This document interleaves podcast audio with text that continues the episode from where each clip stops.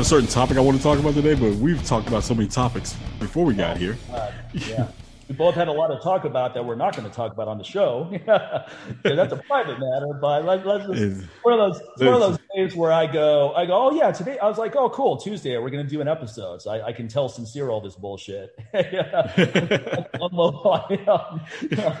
right. It's like it's just days like this. Is like, oh, you really like, okay, man. You you think about people that are like, oh my god, I want to have my own business. I want to be an entrepreneur. I want to do this. I want to do that. You think like, okay, uh, you should be here today to see the things that we're going through. Yeah. you know, or you know, I want to be a homeowner. I want to do this. Like, oh, you do, right? Okay, because you know, it all looks so pretty on the outside when it's all refined, but it's just that whole process is the thing they don't show you. And then right. a lot of people, if they saw the process and actually had to get their hands dirty during the process, they'd be like, nah, this is not for me. It's so much easier just to just show up for work and go home or mm-hmm. just, you know, just sit here and just rent or just go live with my parents and not have to deal with all this other stuff. And, and nah. it is it is when when you're trying to build a business that is astronomically more difficult than working for someone else, no doubt about it. So oh, yeah. better be something that you actually want to do. Otherwise, you're not going to persevere. You know, I mean, if you're opening a Subway franchise and you have no passion for it, believe even that's going to be a hassle, even with their branding and all that. I mean, when yeah. I started off with kettlebells, I, I used to drive. I used to go visit my parents in Virginia. I would teach a course there in a fucking park because I couldn't afford to rent out a venue at this point. So it's 20 right. people in the park swinging kettlebells. And then I would rent a car, and my friend Dylan Thomas and I would drive to New York City, teach some courses there. And this is before there were any gyms that had kettlebells. So you had to you had to make sure that there were kettlebells on site. I mean, it was yeah. a real hassle to teach courses when I first started because having enough kettlebells that was always a concern are we going to have enough bells are people going to bring their own uh, let's incentivize people to bring their own bells so that we don't have to supply as many but we would drive with 20 kettlebells in the trunk from oh i know i know how it is trust City. me you riding around, you hear that clinking in the back. You make a turn, all of a sudden you you yeah. hear them rolling in the back. You're like, oh my god. yeah, we started getting crates to put the bells in so they wouldn't roll around. You know, we learned from yeah. You know what? We can't just yep. put too many bells in the trunk. They're going to be flying around every time we started putting like those milk carton crates. You just put yep, the, yeah, exactly one so that they're contained. But then you would get to the venue and it's seven stories up. Now there's an elevator, God, but still, you got now you got to park in front you of the yeah. You got to unload. Yeah. I mean, and let's just unloading is always easy. Unloading is always harder than than putting them back. like to unload at a venue. It's so much easier when you have to load up to go home. I don't know what it is. I mean, that's one of the things I used to hate, even by DJ. It's like, it's something about having to sit there and unload that equipment at the beginning of a, an event compared to just breaking down and loading up. It's like you're loading the same stuff back into the very vehicle you took it out of. But it's just something about you knowing like, okay, I'm done. I, I get to go home after this or I get to go eat after this. It's something about that. But it's something about when you get to the venue, you unload stuff. You think like, not only do I have to do this, I actually still have to teach. So I I still need to have some energy for that too, you know, for the next six to eight hours. So it's just something about that relief of knowing at the end when you're loading up, like, all right, I'm done. And uh, one more thing I noticed though, when you're at the end of a, an event, you yeah. have more volun- you have a lot more volunteers to help you load back up after that. Like, where were you guys at eight o'clock this morning. like, well, they're there, but they're looking at you load. They, they watch you bringing the kettlebells in or bringing in the DJ equipment. They're just looking. You're like, oh, hey, man. Yeah, looking forward to the course today. Like, okay, you don't want to help? All right. it got to the point I was like, hey, you guys want to just help us out? You know, grab some of these. Oh, yeah, yeah, yeah. Sure, sure. like, yeah, huh? It's not about to be a one or two man operation here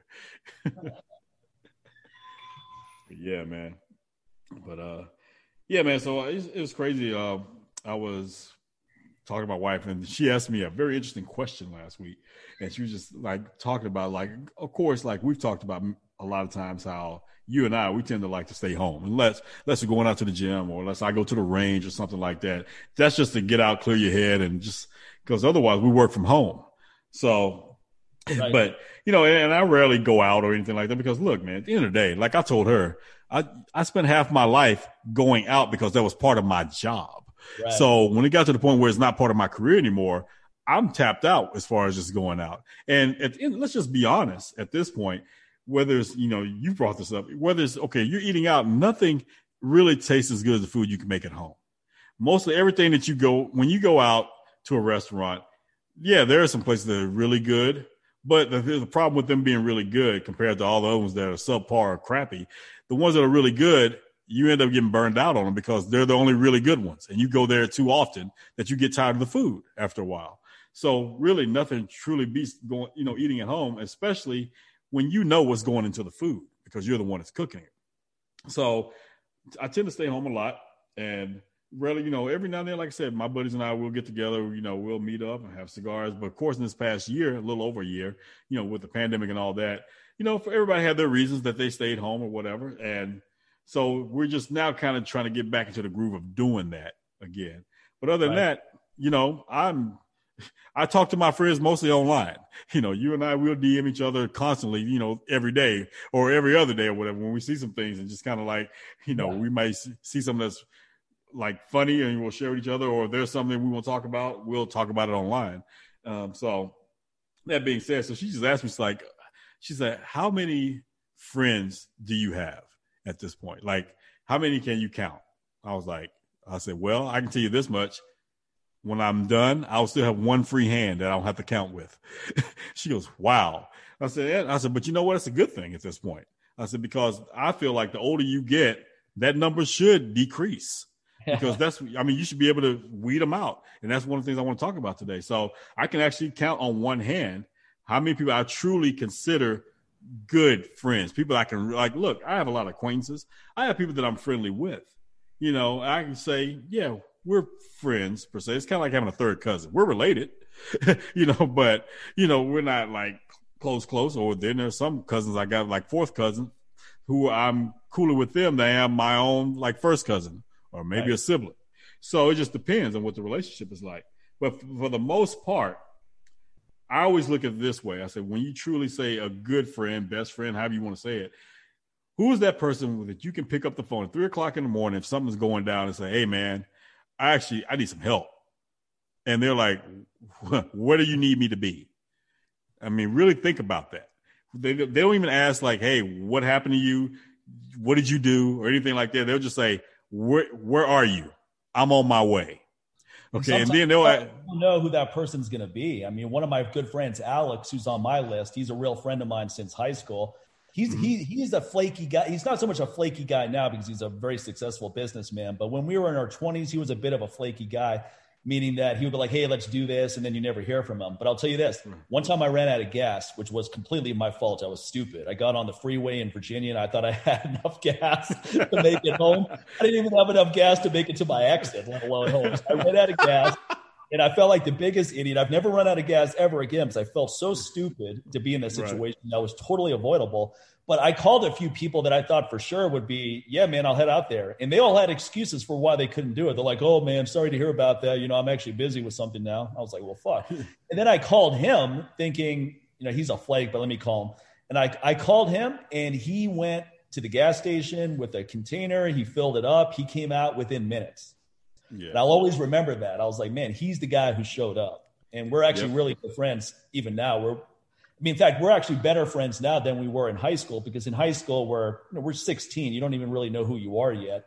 But exactly. as adults, as adults, both of us went on different paths and we're both really successful at what we did. And then we we reconnected actually maybe back in 2013. He came out to Vegas for a visit, and then we've stayed in touch since then because now we have a lot yeah. more in common. So it's a lot of times you run into someone you knew in high school or college, and you just reminisce, right? You have nothing new to talk yeah, about. That's it. Or you reminisce, and then you talk about what you've been doing since the last time you saw them, and then from there, there's nothing to talk about, and you don't keep hanging out. But with him, we don't reminisce. You know, we don't. I, actually, he he did a podcast episode with me where we just talked about business stuff and maybe right. two minutes of it was what, how we knew each other in high school and some funny story from there. You know, we, we're way past that. When we hang out now, we're talking about current events. We're not talking about you know, 20 years ago.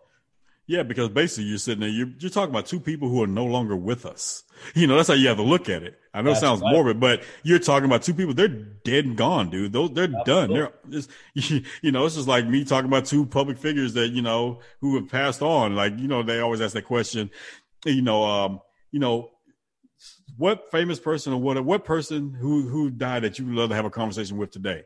You know, it's funny how a lot of people bring up celebrities or these public figures, but no one brings up their younger self because guess what? That person's gone. They're gone. They're a memory. You know, and as you get older, they, that memory starts to fade more and more. You know, just which is eventually what's going to happen to us in real life. You know, once we're gone. You know, you we unless we do something truly substantial something monumental in this life, probably within three or four generations, you know, you're gone, you know, from the conversation. You know, and, you know, a lot of people think about like, oh, that's sad. It's like, well, you need to do something very substantial that's really going to make an impact in life. So if, they, if you want to be remembered beyond the next two or three generations, how I look at it. So, but yeah, just like you, getting back on topic, just like you, like I have like on that, on this one hand, you know, one of my friends, like we've known each other since preschool. And he's like probably the one person that I mean, we were good friends. Like, like we didn't go to elementary school together because just like we were, just because of certain parts of town that we lived in, you know, we were separated there. But then once we got to middle school again, you know, but the thing was, our his the neighborhood he lived in was in the same neighborhood as my uncle, who I would spend a lot of time with, one of my favorite uncles. And so we would still hang out with each other and and, and kick it with each other whenever I would come over and visit my uncle because we had a lot of the same interests. We were nerds, you know, and to be a black nerd in the 80s, man, you know, that was rare. There's only a few of you, you know. so so once you find one, you stick together, man. You know, we were very much into Star Wars and science fiction. We were in the comic books, but at the same time, yeah, we were into sports and stuff like that. But at the same time, we like we were in the music. You know, there were one point, you know, we were even like we even had like a little rap group together for a little while there. And so and then of course, like we get to high school, you we playing sports together. We're on the same team. We're on varsity together, playing the same position. So therefore, we're training together. We're in the weight room training. You know, we're, we're like at that time before we started lifting weights, we were some of the skinniest guys that were on the team. And then it just it was a summer, you know, training with my cousin from New York or whatever, who kind of was really into like prison style workouts, you know. And I just really started seeing just the benefits of like really having a a true weight training program. And man, over the summer, I started beefing up. And then I brought my buddy Brandon with me. I was like, we started training together, getting up early in the morning, getting to the weight room at the at the field house, and getting there before everyone else to get our program, so we wouldn't, we wouldn't be interrupted. And we train each other. And I had all these programs. And then I started getting programs from all these all these magazines or whatever, and just using those, and you know, started lift, doing powerlifting style moves, and then started adding Olympic weightlifting into the into the fray and so, dude, we ended up gaining all this muscle over the summer. And, you know, so, you know, we, we've had that moment. We went through the crap. It's almost like some people, like they go to base training whatever. We were in the, the trenches together during that time period, trying to get bigger, you know, like some of the other corn fed dudes that we, were, we grew up around. So we wouldn't get our asses knocked around like we did when we were in JV. And so anyway, and then of course you graduate, you go to college, you don't see each other. He ends up going to Minnesota or whatever else and has a whole different life. And then just one day we're talking about maybe about probably about like maybe six, seven, eight years ago. My wife and I are out, you know, um, just out in this little area called City Center. Like you guys have City Center out there in Vegas. We have one here in Houston. Right. So we were just hanging out one night, you know, and then he and I run into him. I hear him. He, he calls my name. I'm thinking like, who the hell is that? you know, and then I look up. It's my boy Brandon. So it's like, dude. So from there, we just kind of reconnected and start hanging out. Next thing you know, we both like cigars, and then we, we started meeting at the cigar bar, and and there we just had all these conversations talking about life. Again, yeah, we have those reminiscent moments, but mostly we talk about a lot of things that are going on today. We have like just real conversations, and it's really hard, especially when you you live a certain way to have real conversations with people these days because a lot of people don't want to have real conversations. It, it people it's it's re- even rare, even more rare for people to call themselves friends and have different opinions about things without going off the deep end. You know, without being so attached to their convictions or whatever. Instead of just, you know, just at the end of the day saying, you know what, I see your point. I have to agree to disagree. Okay, cool. Somebody, I, I feel you. I understand. And then you go on to another topic. That's rare these days now. It sucks. Yeah. Because, you know, everybody's so divisive. Everybody's like, everything's so black and white. You got to choose a side. Either you're this or you're that. There is no in between. Why not? Why not? Somebody, that that that in between is was making your brain function for the most part. That gray matter two, does two matter. Where two of my friends, we're all friends at the dog park, and I, am not. I, I, I, don't consider everyone there a friend of mine, but a few people I, have actually they've actually been over to my house. We've gone out to dinner, so we're pretty friendly. Right. But anyway, there's two guys that are both friends of mine, and they're friends with each other. But they got in this huge, heated debate over Israeli Palestine uh, yeah. situation. I won't waste a lot of time going into that, but it was it was a situation of what basically what you just said, where you had two people on totally different sides. One guy was pretty calm, just trying to say, "Look, here's my point of view. Now I respect yours, but I have a different of opinion." But the other guy got mad. Now he he he, he kept trying to get this guy to change his mind and agree with them. And, and when he couldn't get him to do that, he stormed off like he's 12 years old. And this guy's 78 or something. He stormed off, angry white man. Oh fuck you guys! Started walking away. I was like, oh my god, this reminds me of my dad running after a garbage truck. I was like, you angry white guys, you don't get your way, you get all mad. I was like, look, I was like, first of all, even if you guys agree, who's being helped by that? No one. So don't take no it one. So seriously, man. I mean, someone can have a different point of, and, and also, if we're actually friends, we should be able to share different points of view and not get all butthurt right. about it, not get all angry about it. Right. Especially if you, um, can you hear me? Yeah, yeah. Oh, okay, okay. Yeah, especially if you don't have anything to base it on. I think that's what ends up happening. Most people, their arguments suck because they really have nothing based on other than it's just the way I feel. That type of stuff. right.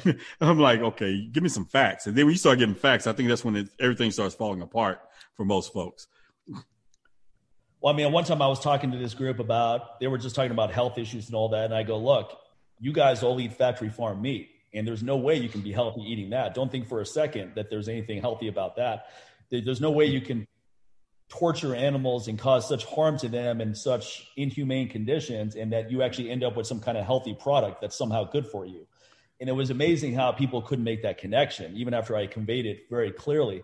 But you know, they don't want to make the connection. But at the same time, I didn't get mad at them for not agreeing with me. I just shared my point of view right. why do things. Now, no one tried to argue the opposition because you really can't. You well, what is your argument? You know, so yeah, yeah exactly. What are you going to say? Uh, also, I mean, I could I could end the argument with one statement. I could say, why is it illegal for people to film what goes on at these places? Why can't there you, you go? tour? If I want to go get a tour of an orange field, they'll give me a tour, apple trees, whatever. They'll give me a tour. A vineyard, a vineyard.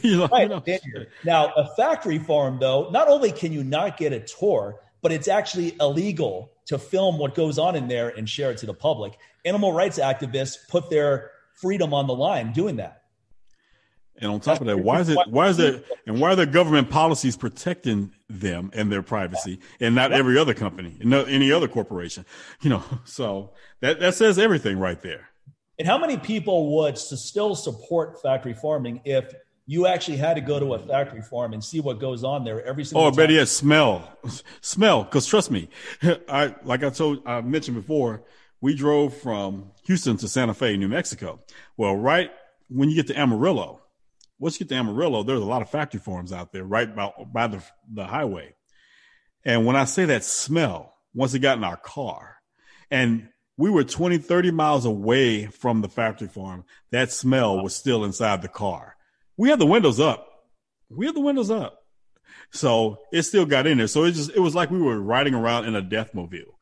Like you, and one thing about it, and I'm sure anyone has had to deal with some type of death, whether they've been in, in war or whatever, when you're around death like that, that smell never goes away from your memory. So oh, yeah. it never, you can never erase that. Like it, it always feel like it just happened at that moment from that point on. Whenever you see anything that reminds you of that. So it's like I, will never forget that. so yeah, I mean, like then you think like, damn, people are this is going inside of us when you eat this. You know, on top of the smell, actually, I looked over and I saw, yeah, I saw what the animals were like and how they were packed or whatever. I was like, damn, they're doing it right in the open. They're not even hiding them inside like you know, a barn or anything. They got all these cows sitting right here, packed together like sardines inside this fence, right by the highway. I mean, that's what they're letting you see. Imagine what they're not letting. Oh, I know. you know, someone's like, geez. So yeah, man.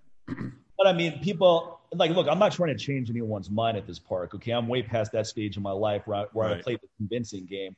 But when people were talking about stuff and I think what they're saying is moronic and I have a totally different view, I'm going to share it just to give some food for thought. And it's not like if people disagree with me or they don't agree with me or they don't affirm what I'm saying that I'm somehow I'm not going to storm off angry like oh fuck you guys. right.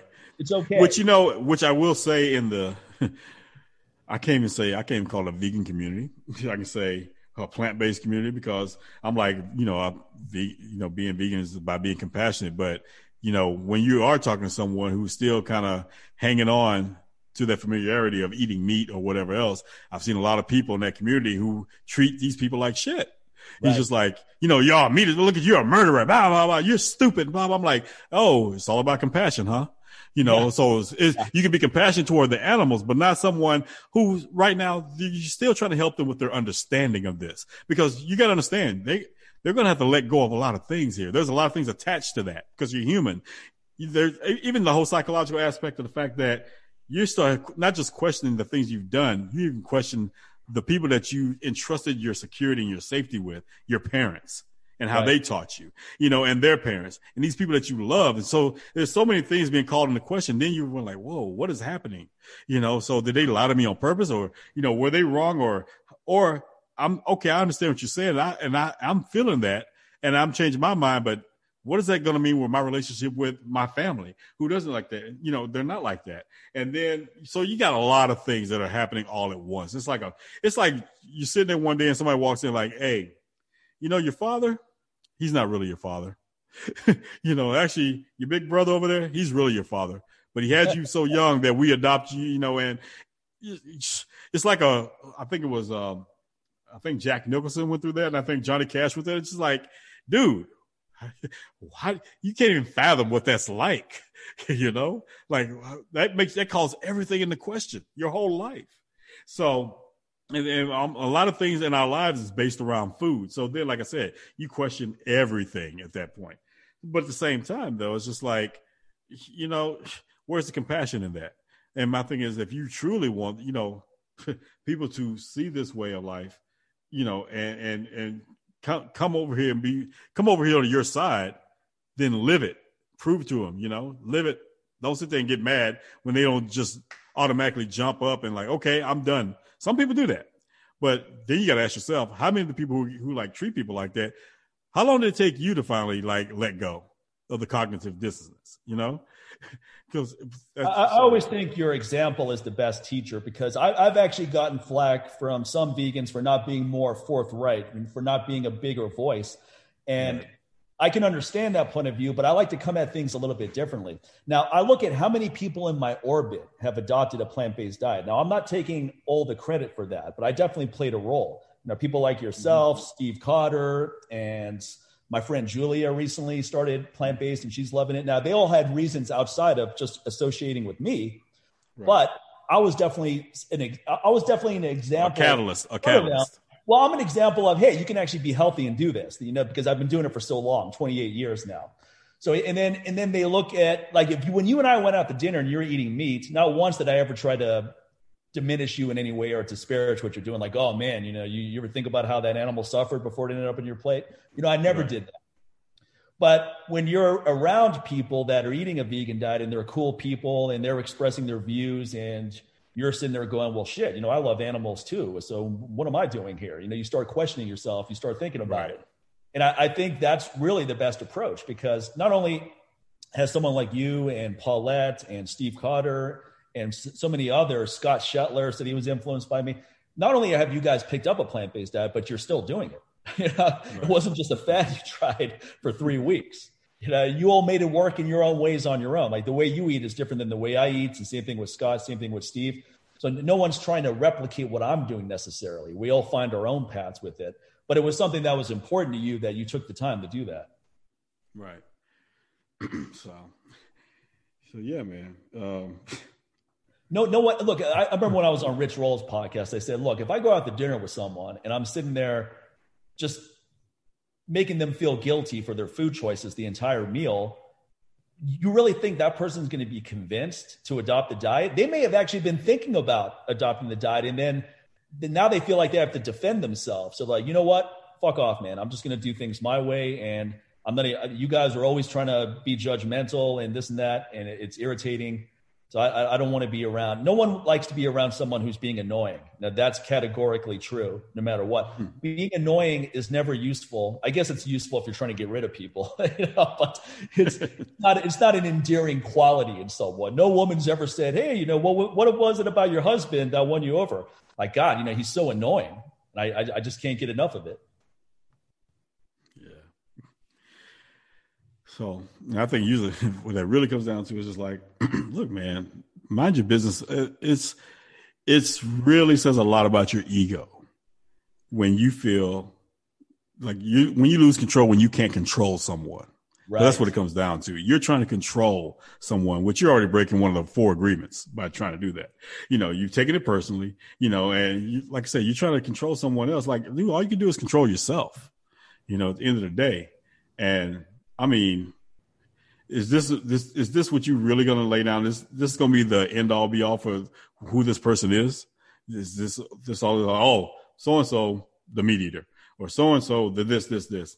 That's what that's it. They've done nothing else with their life. There's nothing else, you know, to them. No, nothing positive to them or whatever. So, like I say, man, I think, like I said, only thing you can control is what you, how you respond to things and the things that you do. And when you understand that, your life will be a lot better you'll be a lot more pleasant to be around. And then that's when you really probably will affect more change, you know, by taking off the robe and the wig and stop being a judge, first of all, you know, live your life. Most people that end up doing it, they don't have a life. Let's just be honest. That is their life. They try to just rearrange everybody else's lives, make them do as they were doing because they don't want to feel like they're alone. So this says a lot but somehow I don't know how how do we get here from friends? So yeah, so um, but yeah, man. Well, I guess they can say a lot about friends because that's a, another good quality about a friend. They're not going to sit there and do things like this to you. You know, they're going to understand. You know, meet. They're going to meet you where you are. That's what a good friend is. So that kind of like I said, it brings it back to the whole topic that I want to talk about today was, you know, that Jordan Peterson was talking about. And the whole topic was choose your friends carefully. Right. And I know for some people, just to hear the phrase choose your friends, you know, they already feel like, oh, but man, what about so and so? Like, look, look, calm down. Hold on. Okay. Because because the thing is when people hear the word choose, they also feel like that means also eliminate. So if you choose someone carefully, then you have to get rid of the ones that you already had. Well, no one's saying that you got to just kick people to the curb, but there may be situations where you probably you're probably long overdue to kick somebody to the curb because they may not be a friend. You may be a friend, but they may not be a friend. You have right. to reevaluate that. So, you know, um, that's that's why it comes to the first point that Jordan was talking about. He said, you know, make friends with people who want the best for you. I don't think you understand how heavy and how deep that one phrase is, and how that right there if you just go by that one thing, how they could probably weed out a lot of folks because and here's like I said, and here's how you know if someone's your friend, dude. You know, so like you were saying, when you tell them, you know, when you tell them some bad news, they listen. Okay, they listen. They don't sit there and pull an Oprah Winfrey where it's like, oh, you know, you know, I was abused by, you know, when I was three. Oh my God, I, I understand. I was abused when I was two okay, hold on. He's like, you know, oh man, I just lost my job. Man, I just, I, I had two jobs and I lost my business this past week. Right. They're always trying to one up you and, right. and, and, be the, the star of the show instead of just saying like, instead of just lending an ear. Sometimes the best friend, the best friend you can be sometimes when someone's bringing an issue, they're going through something bad or whatever, just don't say a word at all. Yeah. silence is the best thing because even the people that now they mean well. There are also those friends who, when someone has a problem, the first thing a friend wants to do, of course, first of all, this is your friend. You don't want to see them hurt. So the first thing you want to do, you want to fix the problem. You want to fix it right then and there, you know? So yeah, I know I said earlier, I got friends like if I call at three o'clock in the morning, whatever, let's just say, Hey, I feel like, you know, my life's being threatened or whatever. I need some backup or whatever. And they'll just jump to it. They probably won't, they won't ask any questions. You know, they'll ask questions later, you know? Now, who's to say how I got in that situation? You know, I might have put myself in a bad situation and I may, you know, maybe what they'll end up doing is enabling me. So you got to kind of look at it that way too. So there's always those friends that always want to fix things because they don't want to see you hurt, and I can understand that. You know, I've been there. I don't like seeing I don't like seeing my wife cry. I don't like hearing my friends hurt. I don't like seeing my friends go through things like you know, it, like like when your mom passed. Like it, it's like you, it's one of those things where you feel like, damn, what do I do? Well, the best thing I can do is listen. Yeah, that's the best thing I can do. You, you can't fix it. You know, and, that, that, and that's the best thing that anyone can do in that situation. Honestly, I mean, I made this clip about depression and how people with depression get a lot of bad advice, and often people with depression are made to feel guilty like, oh, think about people that are suffering worse than you. You have so much to be happy about. What's your problem? Yeah, that. Uh, those are people who've never had depression. They may have experienced sadness. Sadness goes away and is, is also tied to an event. Depression right. can be independent. It can be biochemical, where it's not tied to a current event. It could be tied to trauma that happened a long time ago, but it's not based on current circumstances. But what I said in there is, I go, the best thing you can do is just be a good friend, just be a cool person, just be supportive. That that's all you need to do. You don't have to give advice. You don't have to try to solve the problem for someone. Just be someone that's willing to listen. And honestly, what you said about being a good friend is being a good listener to someone. Look, I, have been that guy to people I barely know. It's just being a cool person. I've been around people right. where I can tell they're going through something and they don't really have anyone they can talk to about it. And I just happen to be right there. And I can take some time out of my day to listen to that person, give them some feedback if they need it, and just listening to someone, you can tell how much more relieved they feel because now they're not carrying that burden all on their own. You know, they're they're letting someone else carry it with them a little bit, and just that alone makes a big difference. Right. Yeah. Exactly, man. Look, when when my when my when my dog Mona died, I had, I had to put her down. This is 2011 when I went to pick up her ashes, there was a lady that was in the place, and she's like, "Yeah, I'm here to pick up my dog's ashes," and I could tell that she knew what that felt like. She, she was sad for me, and she actually followed me into the parking lot, which sounds bad, but she didn't have any malicious intentions she's like, Hey, you know, I overheard you in there. I just want to say I'm so sorry and that I've been there and I know how hard it is. And we chatted for about five minutes. And I, I really appreciated the fact that she did that. I don't remember her name. I wouldn't even recognize her if I saw her again, and probably vice versa. But at that moment, she was very compassionate and her empathy meant a lot, honestly. It was nice to right. talk to someone who knew how I felt in that moment. Yeah. I was like, how does the phrase go? People may not remember you, you know, what you said, or people may not remember what you did, but people will always remember how you made them feel. You know, so right. I mean that's that's, that's I've true. Other survivors email me about because they've read about the abuse I went through in my book, or they heard me talk about it somewhere, maybe on Rich Roll show or some other medium. But anyway, they they write me these long emails sometimes going into detail about things they've been through and how they feel about it. And I always take the time to respond to those emails. It's never something where I'm going, ah, no, that's not my problem. Go, go talk to a therapist. Because I, I, know how hard that is and i know how they feel to some extent but i don't know exactly how they feel because it's always it's not exactly the same situation. But I, I, get how debilitating it can be and how difficult it is to talk about. And the least i can do is just let them know that i read their email you know share my thoughts a little bit and, and keep the lines of communication open if they need someone to talk to. It's not that it's not that big a deal and it makes it's not that big a deal for me to do it and it makes a huge difference to them though. I've had people email me years later saying how how grateful they are for that. I had a guy whose kid has vitiligo. Now i don't have vitiligo but i have a cold burn but it looks like vitiligo. If you saw me somewhere you would just assume that's what i have. And this kid was i think probably 12 13 years old young guy and he was obviously just mortified that he's dealing with this. It was on his face and he's very self-conscious now especially at that age and I took the time to give his father advice. And I said, look, if you want to have, you want to set up a call with your kid and you and me, we can all get on a call together and we can talk a little bit.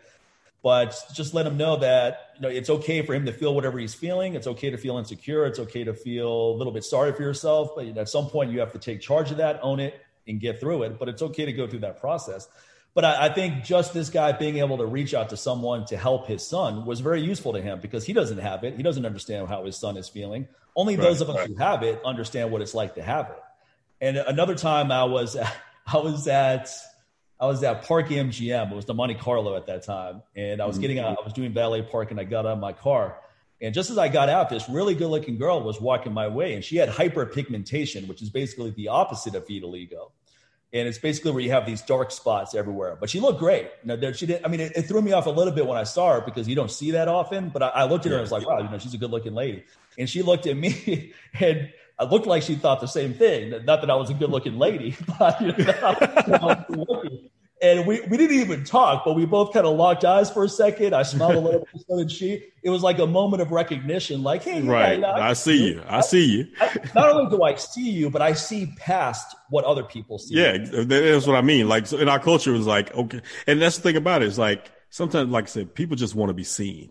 Right. So that's it. So that's why it's good. Sometimes, like I said, just to be quiet when people are going through stuff. They just want to be acknowledged. They just want to know that, hey, man, I'm I'm human. I'm going through some shit, and I just want to get off my chest. I'm like, dude, let it off, you know. And guess what? I'm not going to judge you either way. In fact, I'm actually feeling better that you're letting it off instead of holding it all in because right. that's what's very detrimental. Now there are some people. All they do is let stuff off. They they always got a problem. they, they can't stop talking about it because yeah, yeah. They, they they what they want to do. They want a trauma bond with you. So they, they want you to join in and tell your trauma. So they want those Oprah Winfrey types like, yeah, well, I was abused too. Really? Yeah, man. It's so fucked up. Yeah, it's fucked. we know it's fucked up, but what are we doing here? How are we healing?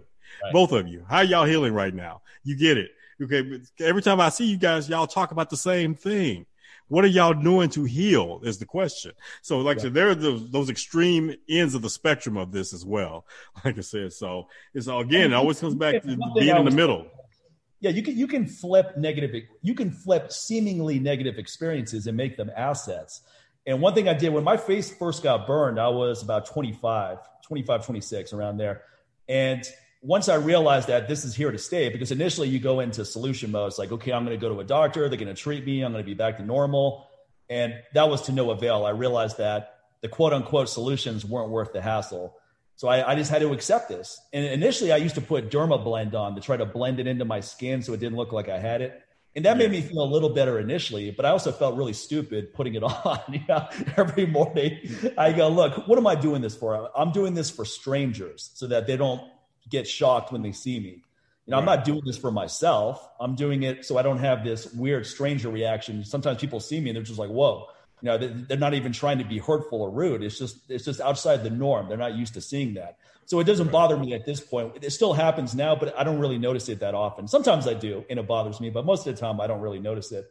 If anything carol gets mad when he's like god why is that guy looking at you? What the fuck is wrong with you? I'm just just relax just relax not that big a deal but the thing is is that when this happened to me, I, I, was I was sitting there thinking, man, you know, I want to get into the fitness business and teach courses how am I going to get in front of people looking like this? Because I felt really insecure about my appearance. And then I realized if I don't get in front of people, I'm going to be debilitated by this by choice, not because I have the skin condition, but because of how I'm reacting to it. So it became something where I have to, now I have to do it. Now I have to get in front of people. Now I have to do photo shoots in magazines and put it out there, not cover it up at all. No dermablend, nothing. I'm, I'm going to uh, it's going to be obvious. I'm not hiding it in any way. And right. that was extremely therapeutic. And it was also, in some ways, maybe I wouldn't have had that same confidence or that desire to build that same confidence if I didn't have it. So it, it, I made it an asset. And in some ways, it's it's beneficial in other ways because people that are really shallow, if it bothers them, why would you want to be friends with people like that anyway? Exactly. You know, if I if, if I meet someone who's disfigured and they're a really cool person, I don't care if they're disfigured. In fact, I'm going to be probably even more impressed with them that they're that they're doing so much great stuff in spite of what other people see as a disfigurement or as a handicap. You know, I, I don't I don't look at people and base who I should be friends with on whether I think they're good looking or not.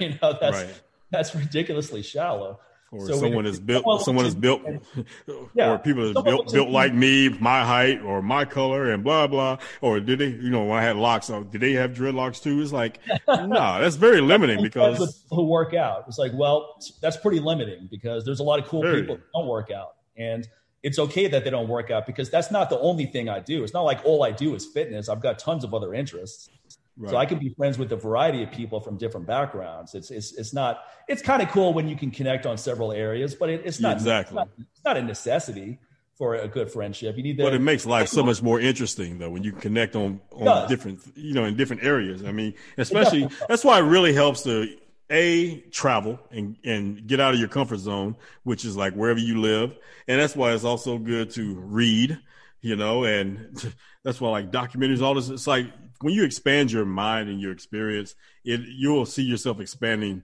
just your way of communicating, and you'll be able to be in much, I'd say, much more enriching like experiences and connections and conversations instead of just talking about the same old same old you know? So you know you really can't you can't beat that. And that's one beautiful thing about travel and reading and all that's what really helps out it really they already takes you to worlds that you probably could never even conceive and even right. if you have been to those worlds before each time you can find a new world within that place you've been to before i mean there are times like i, I know i've been to new orleans a gazillion times but every time I go there, it seems like I go there with new eyes. I see different things, and it, it's it's always a, a new experience for me. I never get bored when I go there. Yeah, because you're not you're not the same person each time you go there. You're each time, exactly. Things differently. Exactly. Me coming to me, I, I came to Las Vegas once before we ended up. I mean, we came here actually on vacation before we moved here, but I came here once when I was in college. When I was 20 years old, I came to Las Vegas. Now, obviously, I had yeah. a That's a way different Vegas. I had a much different take on Vegas there. First of all, I wasn't old enough to drink, so it was really lame. Actually, it wasn't. Even, it wasn't a. I, I couldn't drink and I couldn't gamble. So, what am I going to do in this town? Why are we even here?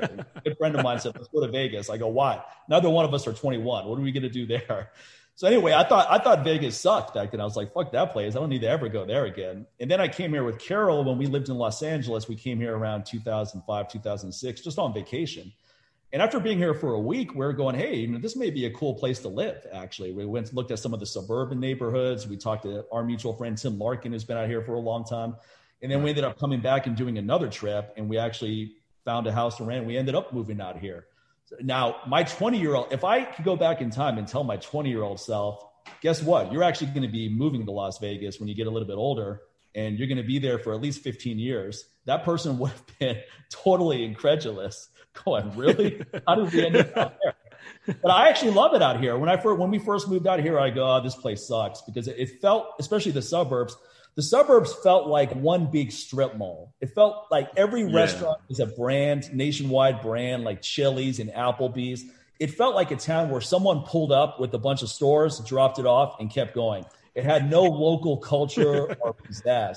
Now you had right. the Las Vegas Strip, which obviously even then was really cool. But for someone on a vegan plant based diet, there were no vegan restaurants at that time. There was one raw food place which was okay. It wasn't delicious or anything, but that was it. Right. Now there's tons of vegan restaurants, not just on the strip, but out here where we live in the suburbs. I mean, there's three or four that are really good. So the town has changed a lot. But one thing that I, the one thing that made me really like Vegas, even soon after we moved out here, is I started going to concerts again because I, I was working so hard my first four years in business in Los Angeles that I, I never really treated myself to fun, to entertainment. I was just too busy grinding. So yeah. we moved out here and I saw Slayer at the House of Blues, which is a relatively small venue. I was like, wow, this is awesome seeing a band like this in this venue. And then you start dabbling, you start tapping into what Vegas has to offer that really no other city has to offer. And that's when you start enjoying it. But when you try to make it like where you just came from, you go, why can't Vegas be more like LA? You're going to. Why did you leave LA? yeah, exactly. Like people move here from Utah and they go, oh, you know, I don't like seeing bare, almost naked women on a billboard trying to get you to come here. I was like, well, I do like seeing that, number one. and number two, this is Las Vegas, okay? That's what people come here to see. They want a wild time. So you can go anywhere else in America and have that conservative bullshit living, okay? You just, why do you got to make Vegas like where you just came from? Just go back to Idaho. Go back to Utah. go back. exactly, man. So yeah, man. So again, take it. Just take an assessment of the people you call your friends. Treat it. Take it back to that old T-Mobile commercial when they had that top five. You know, like they had that whole little program where you put your top five friends in your in your phone. So just look at that now. If that were to happen today, just look at who are your top five, and then ask yourself these things that we're talking about. Like, hey man, like when you tell when you have good like bad news, do they listen or do they try to fix it or they try to outdo it and have even worse news? or do they try to judge you? That's another thing. It's like when you let's just say you had a misstep, you made a mistake or something like that. Do they come down and you'll see? I never, I don't know why you did it in the first place. I never knew why you dated that person. I always knew he was an asshole. Blah blah blah. You get all these things like, whoa, dude, like calm down. So yeah, you gotta look at that. So then it makes you have to really assess that friendship, you know, going forward. In my opinion you know, some people yeah, like abuse. Most of what people think are friendships are at best acquaintances, if you really think acquaintances, yeah, or abusive or abusive relationships. that's yeah, what yeah. a lot of times very abusive, very one sided. There's very there's a narcissist and there's a people pleaser, you know, which is a bad combination. Right. You know, that's a recipe for disaster right there. Or you got two narcissists, which is even worse almost as worse as two people pleasers because it's just gonna it's just not gonna work so i guess. you have, you have two people that are terrible at communication. Yeah that's a disaster. Yes. Yes. Now both of you can't convey to each other what you want to say because you're terrible at communicating so you're just harboring it. Both of you are harboring this stuff. I mean that's a recipe for disaster. That's inevitably that's going to be a problem. And then the other ones, the two narcissists, are terrible at communicating because they, they, they talk to themselves. All they can do is talk about themselves and everything is about them and you don't exist. So they're basically, they're always speaking in first person.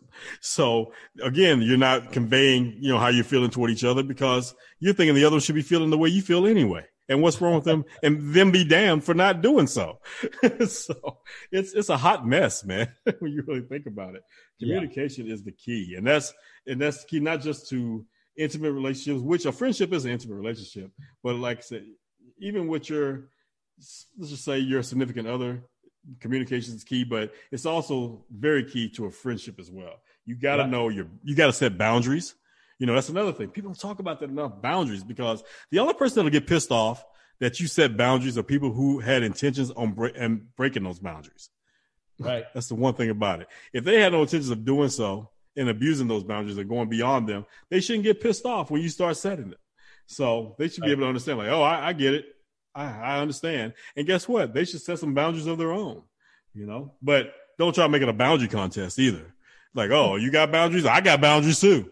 I, have been want to tell you about the boundaries I had. It was like, wait, wait, wait. Well, first of all, why are you just not speaking up? you know, so yeah, and I'm sure right now some people nodding their heads because it's hitting home with a lot of this stuff. Because we've all, I think we've all been there. We've all been there. And so, number two, you know, now that right there, number one is like, you know, you can tell them bad news and they'll listen. Number two, you can tell them good news and they'll help you celebrate. Okay. Right. That right there, I know people think, well, that's obvious. No, it's not. Yeah, it's, it's not. not. because there there are some people when you tell them good news, they have something to say.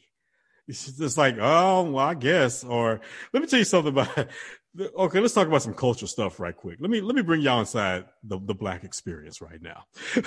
There's certain little words, there's certain things that can be said. Now, Mike, you, you, can go ask Carol if you haven't heard these phrases. You ask her what these phrases mean. Well, this main one. So let's just say Mike, you're you're starting up your supplement business and you're talking to someone like, yeah, you know, I just started my supplement business and you know, oh, yeah, yeah, I, I, saw I saw you on Instagram. I saw you posting your little supplements. I see you. Yeah, when they throw that little in front of it, I I see you starting your little business. Oh, I see you got your you know new little girlfriend.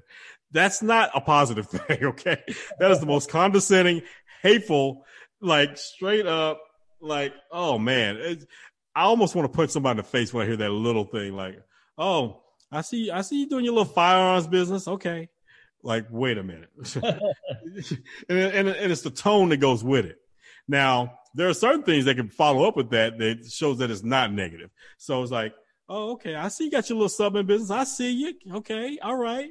So that right there is a little more positive. Okay. But when they just end it with like, Oh, I see you trying to start trying to. That's another thing. When they take when they put trying in there, almost like they are letting you know, like you're not going to succeed. okay, I said, right. and let's let's be honest. There's some people they've tried a lot of things and they probably won't succeed because they keep hop. They don't give things time to mature and, and see it all the way through. So there's a little bit of legitimacy to that for certain people. But guess what? If you were a friend, you know, a lot of times they don't say anything. But you sit there, you got this friend and just they just they they got their hands in every little thing. My thing is like, you know what? They're like, look, man, I'm about to start this. I'm about to start this little investment business and investment coaching. I'm like, well, do you feel comfortable enough to talk about that? How long, you know, have you been investing long enough to feel comfortable with that? Because you know you deal with people's money. Oh no, no, I'm good. I'm good because you know I, you know I made this money off GameStop. I'm like, okay. See, the key word in GameStop is stop. Stop right there. Okay. so my thing is like, you know, the thing is, where's the experience in that? Just just because someone walks into a gym and picks up a kettlebell and does some swings a few times doesn't automatically make you a, a kettlebell instructor. You should not be going out right away and telling all your friends, "Hey, man, let me help you and train you with kettlebells." Well, how long you been doing it? Oh man, I just picked up. I saw some at the gym the other day, and it was a great experience. So you know, hey, I want, I want, I want to put you on to this this kettlebell game. No, you can't. No, what you should be doing is like, okay, let me let me find an experienced instructor now that can help both of us. And you do it long enough that you end up becoming an instructor, if that's what you want to do, even though it's 2021. I don't know how you feel about all that, trying to be a kettlebell instructor, but you didn't hear that from me.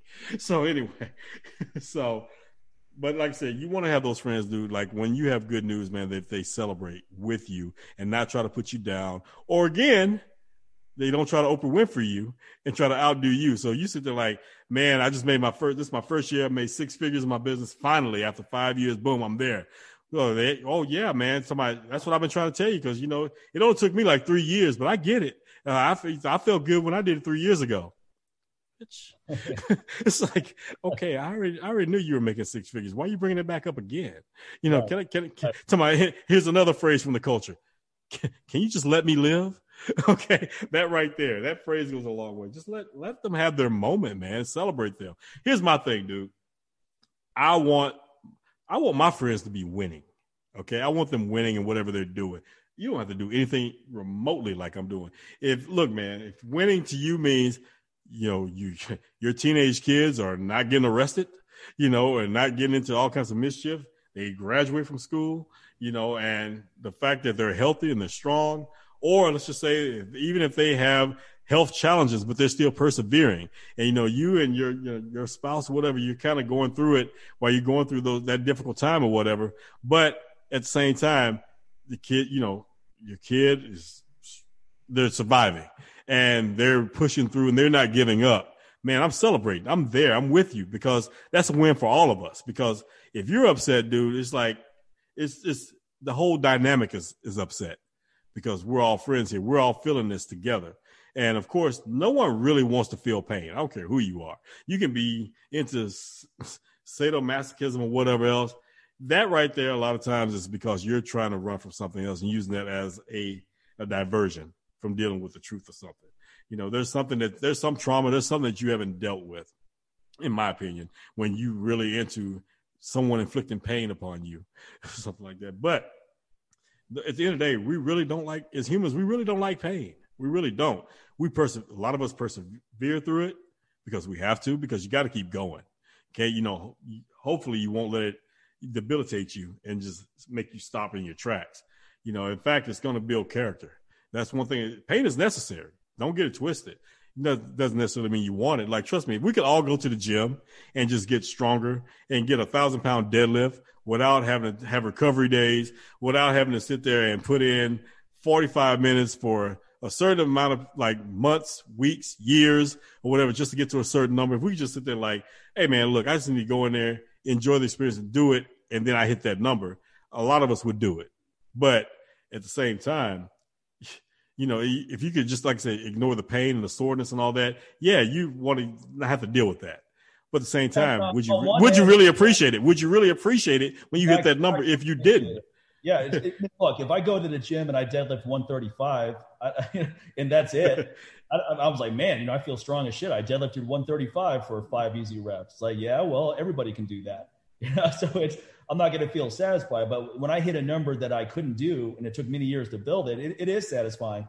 It's not anticlimactic like some people say because number one, I, I didn't invest in this thinking that it's going to increase my happiness. It's just a fun thing to do.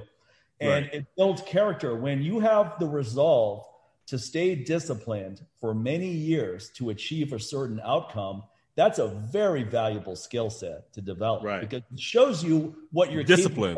in other areas because you're going, look, if I can right. build my body up and I can build my fitness, why can't I build a business? You know, why can't I build something else that I obviously have the discipline if it's important to me. You got the you got the consistency, you got the discipline, you got the dedication, you got the vision to do it. Those are very important key aspects to building a, a business or relationship. Now, All was, those things. Anything worth having needs those things I just mentioned.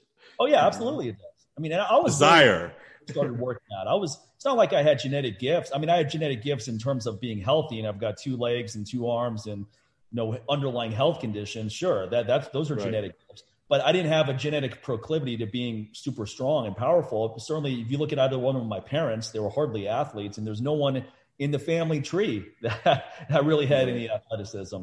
I mean, first time I tried to bench press 150 pounds, I got pinned with it in my parents' garage, and I had I had to let one side fall so all the plates go off, and then flip the other side. So hardly right. hardly a a good start or hardly a solid foundation coming out of the gate to go on to build strength. So it, it, was very difficult to get strong. But the thing is, is that I loved the process. I loved training. I loved learning about training. I loved reading about nutrition. I, I just got obsessed with this. I was, and I got obsessed because I was weak and I wanted to be strong. So I go, what do I need to know and do to get to where I want to go? And it, it took several years to develop what others would consider pretty impressive strength, and then many more to develop what I consider impressive strength. You know? right. But it, it, the process was fun because it was something I really wanted to do. So, I mean, if you're building a business and you have no passion for whatever it is, it's going to be really hard to show up each day and give it your all. And when certain impediments come your way, certain roadblocks, oh man, that are inevitable, you're you're gonna be like, you know what? Why am I even doing this? You're gonna be like, f this. No, yeah, right. doing this. Yeah, man, big time. But if you have that passion and desire for it, here's the thing, and I think this is what throws a lot of people off who don't have that mindset for these things. You know, on the outside looking in while you're doing it, you're gonna obsess you're gonna obsess when you really into it, man. You're gonna be like, dude, like it's gonna take a lot just to pry you away from it. Because you're gonna be up every like every waking hour, just because you're really trying to, you really want to succeed, and you're really trying to just truly understand that that business. Okay, so there's there's that. which is a good thing and a bad thing for some people because sometimes people don't know how to let go. And it's like, dude, okay, you gotta have, you gotta find some balance. You gotta take, you gotta, you gotta look up every now and then. But at the same time, you gotta figure out a way of looking up without getting sidetracked too. So, you, know, one, you gotta, get, obsessed about the right things too. You know, some people right. Get, uh, some people get obsessed about what celebrities are doing or why this relationship didn't work out. You don't know these people. Who cares? Who cares about all that stuff? I care less about any of that stuff. Not that I wish bad upon anyone. I just it's just none I of my. I don't. I, I, just don't care. Yeah, I just don't care. It's none of my business, and I, I've got things that I do care about. So why am I focused on things I don't care about mm, when people on things I do care about? Hey man, sometimes I'll have folks that'll send me stuff like you know on Instagram, like on DMs or whatever. It'll be about some celebrity. I'm lost because a I, I really don't watch TV. I don't watch the news, and so I'm just like, what is what is this? What are they talking about? or I just don't reply at all because I'm like, because uh, if I ask, you're probably going to tell me and I don't care. Okay. So, because I was like, uh, I don't care about this. So, you know, now trust me now, if there are certain times that, you know, you just kind of like with friends, you share things like, okay, it's a little meaningless because you need that every now and then. But I know that we're going to, I know my friends, I'm doing it because I know we're going to put our spin on it. Or I know that, you know, we're going to get whatever it is, we're going to understand it and we're going to find the humor in it or whatever. But there's some people just, you know, they they get really caught up in things that truly don't matter. One of a joke here and there or a funny video is one thing, but when they just like, oh man, you see what Beyonce did this? Oh, Beyonce was wearing this. Oh, and Beyonce did. I'm like, why are you always talking about Beyonce? Do you know her? Because she does, she probably doesn't know you. And if she yeah, does know you, she probably wants you to stop talking about her so damn much. Because now, if you do know her and she does know you, then you know what you're doing now? You're capping right now. You are sitting up here name dropping to try to feel important. So please stop. It doesn't, it doesn't, it doesn't increase your stock because you know them personally. It really doesn't. Okay. It doesn't validate who you are, you know, or if they're related to you. You know, it, just, it doesn't validate your DNA. just because you're related to them. Like if I'm freaking related to The Rock, I'm not like a physical specimen like he is, you know, just because we're related. You know, you know, I mean, you look at some of these famous siblings out there and the not so famous siblings. It's like we all know Bill Clinton, famous or infamous, but who who who cares about Roger Clinton? okay, you know, who, who, I mean, he tried to ride that fame, but no one cares. No one really cares, you know. So, but I'm pretty sure you probably can tell him, you know, hey, hey, you know who my brother is, or he might be like, please, please don't ask me if that dude's my brother. so it just depends who you're talking to, what circle he's in. But he's probably like, nah, nah, not that Clinton. No, I'm not related to that Clinton. I'm related to George Clinton, but not no, not Bill Clinton. No. so that's P Funk for those that don't know who are musically impaired. So, but yeah, man. So, like I said, man, getting back to the whole thing, like with the good news, like I said, celebrate them, lift them up, you know, and because again, people want to know. I mean, who doesn't want? You, look, we want to be seen. I know some people say, "Oh, they seem like they just want to be validated." Yeah, that's what being seen is about. You know, like, dude, I'm I'm putting in the work. Like, nobody really wants to be an island. Like, I, I don't care. Yeah, we naturally, I'm a loner. You know, might function more solo or whatever, but at the same time, we still want some recognition for some of the shit we're doing. Okay, otherwise, it's like, you know, what are we doing? You know, and, so, and even people that are loners. Uh, look, I like being alone too, work researching things, working on stuff. But I, am a social guy too, and you are as well. The, the yeah. thing is, though, is we don't want to just socialize with anybody. you know? Yeah, there it is. socialize with people that we want to socialize with because then it's fun, then it's enjoyable. You don't want to meet up with people and it's small talk and you're trying to keep the conversation going with Ooh, that's tiring. That's so tiring. you're asking so questions that you can care less what the answer is. Just to, that's a, that's never fun. so man, how long you had? So long? How long you had that Honda?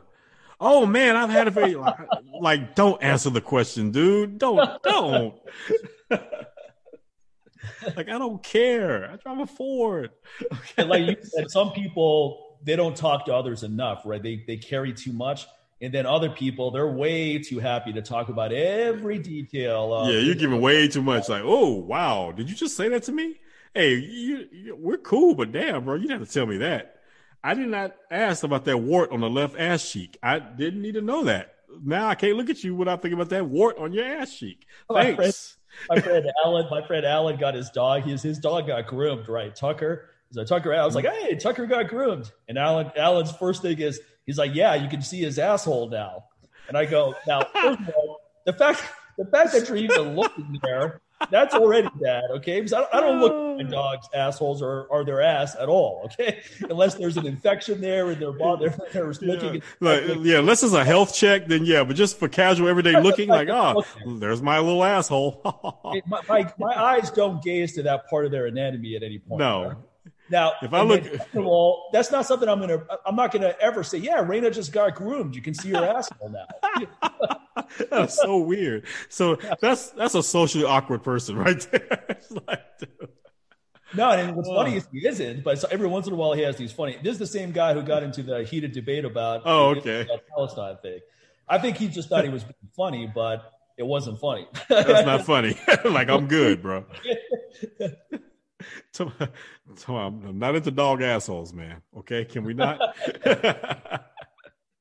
yeah, I'm a guy who protects dogs. Okay, you know. I'm, I'm, I'm one of their their their alliances. I'm a guy who loves dogs, wants to see dogs healthy and yeah. safe and well taken care of. Right. oh man. oh dude. So yeah, man. So and I think it brings us down to the last point that um, Jordan brought up. So you know, it's it's okay to choose, which I kind of hinted toward this. It's okay to choose people to help you be better.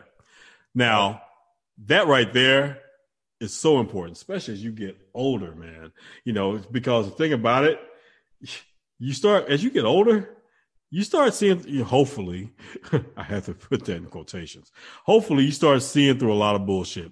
You know, we were just talking about, you know, you talking about your 20 year old self going to Vegas or whatever. You know, of course, you know, uh, 40, 47, 48 year old Mike is not, hopefully, is not going to see Vegas the same way that he did at 20. God, I hope not, please. okay. So, you know, so, but the thing is, you, you like I said, you, you want to be better and do better, but you and I, we're friends. But if you're sitting there and we're in Vegas and the first thing you know, oh, hey man, I'm coming to town. okay, cool. You know, we can go, we can go and go to this strip club and that strip club. And I'm like, hey, hey, wait, wait, wait, wait, whoa. first of all, it's that's bad for business. I don't I don't see the return of investment by going to a strip club, which has kind of been my philosophy even in my 20s. I'm like, what am I getting out of this? I'm like, I, I just see a whole lot of giving. look, you get to see you get to see Hooters for twenty bucks. I mean, I think it's a good deal. you can see Hooters for free on the internet. it's just like, and, and, it's just as real. It's just as real as the Hooters in that in that strip club because either way it goes, you're you're not getting them. Not that I've ever done this, but you can have those Hooters in face for for a couple minutes. no, I know. First of all, when when I first moved out here, right? Anytime a friend came into town, that's always what they wanted to do so yeah, I, I know. Initially, I was like, all right, let's go. So I, have been to every strip club in Las Vegas except for maybe one or two, but I've been to all the major ones, Rhino, Sapphires, you name it. I've been there, Treasures, I've been there. But here's the thing. After the fifth person came in who wanted to do that, I go, you know what? I don't want to do this ever again. So I'm next time someone asks, I'm just going to tell them where to go. Now I know where exactly to go with them. And also, I know you well enough that that's the last thing I would ever do.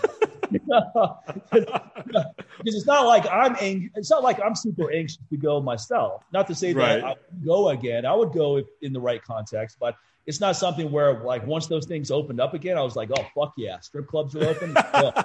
they've been open since December of last year. I haven't even thought about going to one of those places. Right. And I, I definitely like to to you like, hey man, I know exactly what you want to do. Oh yeah, what's that? Titty bars. Let's go. I'm looking like how about we go to the lounge at the Cosmo and see the same thing without me having to give up twenty dollars and a bunch of singles. And that's, and that's what we do. To my you see a deals going down right in front of you. It's hilarious. Oh my gosh! Yeah. One time I was playing blackjack and I could hear. I didn't turn around because I'm busy playing cards, but I could hear this lady propositioning a guy behind me, and I could hear the whole conversation going back and forth. And it was hard not to just eavesdrop and focus on that because it was so funny to hear it. I was like, damn, this is actually going down right behind me. She's trying to sell herself. He's not interested. She's trying to make him interested. I go, man, this is, I go, look, girl, you should know better than anyone that it's all about positioning, not prospecting. You're taking a right. men now. You're doing what men do, desperate prospecting. That's not effective. Just think about how many men you shoot down who do that to you. And now you're flipping that back on them, prospecting, and it's not working. Positioning. the women who make a lot of money working it, the women of the night who make a lot of money in these casinos, they don't have to run up to guys trying to start a conversation. They're so good looking right. that guys walk up to them and then they realize, oh shit. It's about, by the time they when they realize what's going down, the guys have already they've already bought in, so they just have to they usually just roll with it like, well, damn. Mike Epps, Mike Epps has a funny joke where he said he's like, he's like, you know, I don't know who's a hooker and who isn't out here in this town. He's like, I asked a girl her name the other day and she said five hundred dollars. and then as she's walking off, he's like, it hit me. He's like, wait a minute, you're selling pussy? Come back, come back. So, so I mean, that's that's Las Vegas for you. That's, Oh, but the best one though was like when I came out there one time training with Tim, and you came and hung out, and then you were leaving. We were, I, I was staying at the Rio, yeah, yeah, that was hilarious. and you were and you were walking out to to, to leave, and this hooker goes, "Hey man, where you going? Your ass not with you." That's what I said too. that's exactly what I said. I'm, I'm not looking that up like, "Oh, that's incredible. You and I have been hanging out. It's one in the morning or something, so I'm leaving, yep. go back to my car. And, and this girl, big smile on her face. Now, first of all, she was a black woman, so I thought she might be hitting on me because black women tend to like me. That's been my experience. so I mean, I saw her and she had a big smile. And I was just like, "Hi," and then she's like, "Hey, baby, where are you going?" And then that's when obviously I put together quickly, and I go, "Not with you." and she started laughing too when I said that. She's like, "Oh, all right, all right," because she thought it was funny because black women are fun. They have a good sense of humor. I wasn't trying to be mean spirited or anything. I was just having a little fun with it myself, and she didn't take it personally. So it was cool. right yeah, she already she already knew she had plenty of prospects inside the hotel, so she wasn't worried. Oh yeah, like, well, hey, come on that night. That's she was probably you know like, well, hell, he's already in the parking garage. He can save me a trip from going inside because these shoes are hurting my feet. Well, the next so, night, you and I were having a drink at some restaurant, and I could see all these deals going down behind yeah. us. Yeah, I, I saw this one girl, very good-looking woman, with this extremely unattractive older guy. And I, I felt bad for her. I was like, man, she shouldn't have to work that hard for that. Resort to that. Exactly. Like, yeah, that dude was that dude was creepy, man. Yeah, he yeah. Was so, he was so creepy. I was like, oh, you just feel bad for her. That's I just oh, want to save her, like, baby girl, hey, hey, hey, you know, I'll, how much? Here, just take this and just go home. I know. You almost want to do Because this dude looks like he looks like a serial killer. I don't know. This might yeah. be the last time we see you. Well, we're gonna we're gonna pull our resources here and give you some money. We don't expect anything in return. We just want to help you out, though. exactly. Any, any, just go home. Get away from this guy because I don't know, man. That was crazy at the Rio. I don't know if there was a convention there. Was yeah, it was. Well, it was. Um, you had two things going on. There two things were going on that weekend. You had um, CES was going on, the the uh, Computer Electronics Show, and you had the AVN Awards happening at the same time. The overlap, which is the adult video news. So it basically, it's the Oscars for porn. So you had both of those events happening at the same time, and they were happening there. I was like, what a mix of madness at the same time at this hotel. so that was crazy, man. So, so you had some of the computer nerds being introduced to some of the adult adult industry people. So, so it's like hey, all your all your fantasies have come true, little computer guy. so, you no longer have to use anime or anything like or watch porn. You can actually live it now. You know, you got you got women who are like cosplaying anime porn characters. But God, at, at like that Rio, there were so many women doing that kind of work with that t- during that weekend that I know it was so crazy. Sometimes these women would walk right in, and a security guy would be like, "Nope, nope, turn yep. around." Uh, that was hilarious. I was, I was, like, "Oh shit!" I was like, "Okay, you're a little well known," because it's like it just knew right off the bat. I was like, "Well, damn!" It was someone were throwing me off. I was like, "Oh, she was she was a hooker." Oh damn! it's like okay, but you know, in that city, they know. But yeah, it was. It's never a dull moment when I come to Vegas. I'll say that much. no, never, never. Oh, my thing is the Co- the Cosmo is just like that too. Except the only yeah. difference is that I don't see anyone kicking the women out. no, not at all. and the women there are more subtle about it. I mean, it's obvious to me as a guy who lives here and just putting it to situational awareness at a high level. It's obvious to me yeah. what's going on, but it's not completely obvious to other people what's going on. So it's a little bit oh, more yeah. subtle going on over there. Now it's obvious to me because look, one in the morning, I'm at the bar having a drink before I head home after playing cards, and extremely attractive women are coming in by themselves. So I should say, woman, one woman, real, one really good looking woman at a time. Now I don't know too many really good looking women who go out to the bar solo on a Tuesday in night, Vegas. or any night. You know, certainly not. right. I mean, and they're dressed to the nine. You know, they're they're they got their makeup done, their hair looks great, they got a really nice outfit on. It's it's not always the cliche of skirt shirts and breasts pushed up to their chest to their nose. Right. Now that's that that's ob- it's not the obvious working girl. A lot of times these girls are dressed in they're just dressed normally, jeans and a t-shirt, and they're walking around trying to meet guys, they're trying to meet prospects or right. John tonight. So it's not those are the ones that are pros. It's not always obvious, but the fact that they're there by themselves, that to me makes it obvious. right. That makes it really obvious. Now, maybe a few of these are just single women that are like, hey, you know, I want to go out and meet a guy. That's plausible, but I would say that's the minority. right. So yeah, man. So my thing is, it's always good if you're going to Vegas. To get back to the topic of the show, it's always good to have a good friend in Vegas it can keep yeah. you out of a lot of trouble. You know, keep you from paying for a hooker, getting, getting arrested. You well, know, bars that I took to a strip club one time. I don't want to say his name. I mean, I don't think he would care if I told this story because it's not that bad. But I, I don't want to bring him up without clearing it with him first. But anyway, right. you know him. We can talk about him off air. He's a cool guy. He's a great guy. Everybody likes this guy. Well known in the kettlebell world as a competitor. So that's the biggest hint I'm going to give. Not as an instructor, as a competitor. I know everybody's like, damn. they were like, oh, I thought I'd like, nope, nope. One of one of the first master of sports. All right. That's the final hint. All right. Now, anyway, I was at a strip club with this guy, and he took three shots when we sat down, and then within five minutes, there were 20 women swarming to the table. And he's off getting lap dances while I actually didn't get any dances that day. Not that I haven't before, but that day didn't. I was just chit chatting with the girl. It was really cool. Meanwhile, he's gone for 30 minutes. And I'm like, look, I better go check on him because I don't want him to get hustled out of every dollar he has. And believe me, I checked on him at the right time because when I checked on him, it was two women that are going like, "Hey, let's go to the ATM," and you know, what are you oh, doing boy. after And I said, "Ladies, ladies, this guy's a friend of mine, so I'm going to have to come here and save him right now." All right, you know. And they realized I'm in business, so they just left. And then I told them, I'm like, "Look, man." You don't you don't ever walk into a place like this and do three shots. Okay. You don't even do one shot. You shouldn't even drink at all here. right. And then you never, ever go to the ATM and pay 20 bucks to pull out cash. You bring in whatever you're prepared to spend. So let's say it's 200 bucks. You're like, you know what? I'm going to spend 200 bucks. Once you have spent that, you go. It's, That's it. You're done. yeah, you're done. Don't use your credit card. Don't even think about using your credit card for anything in here.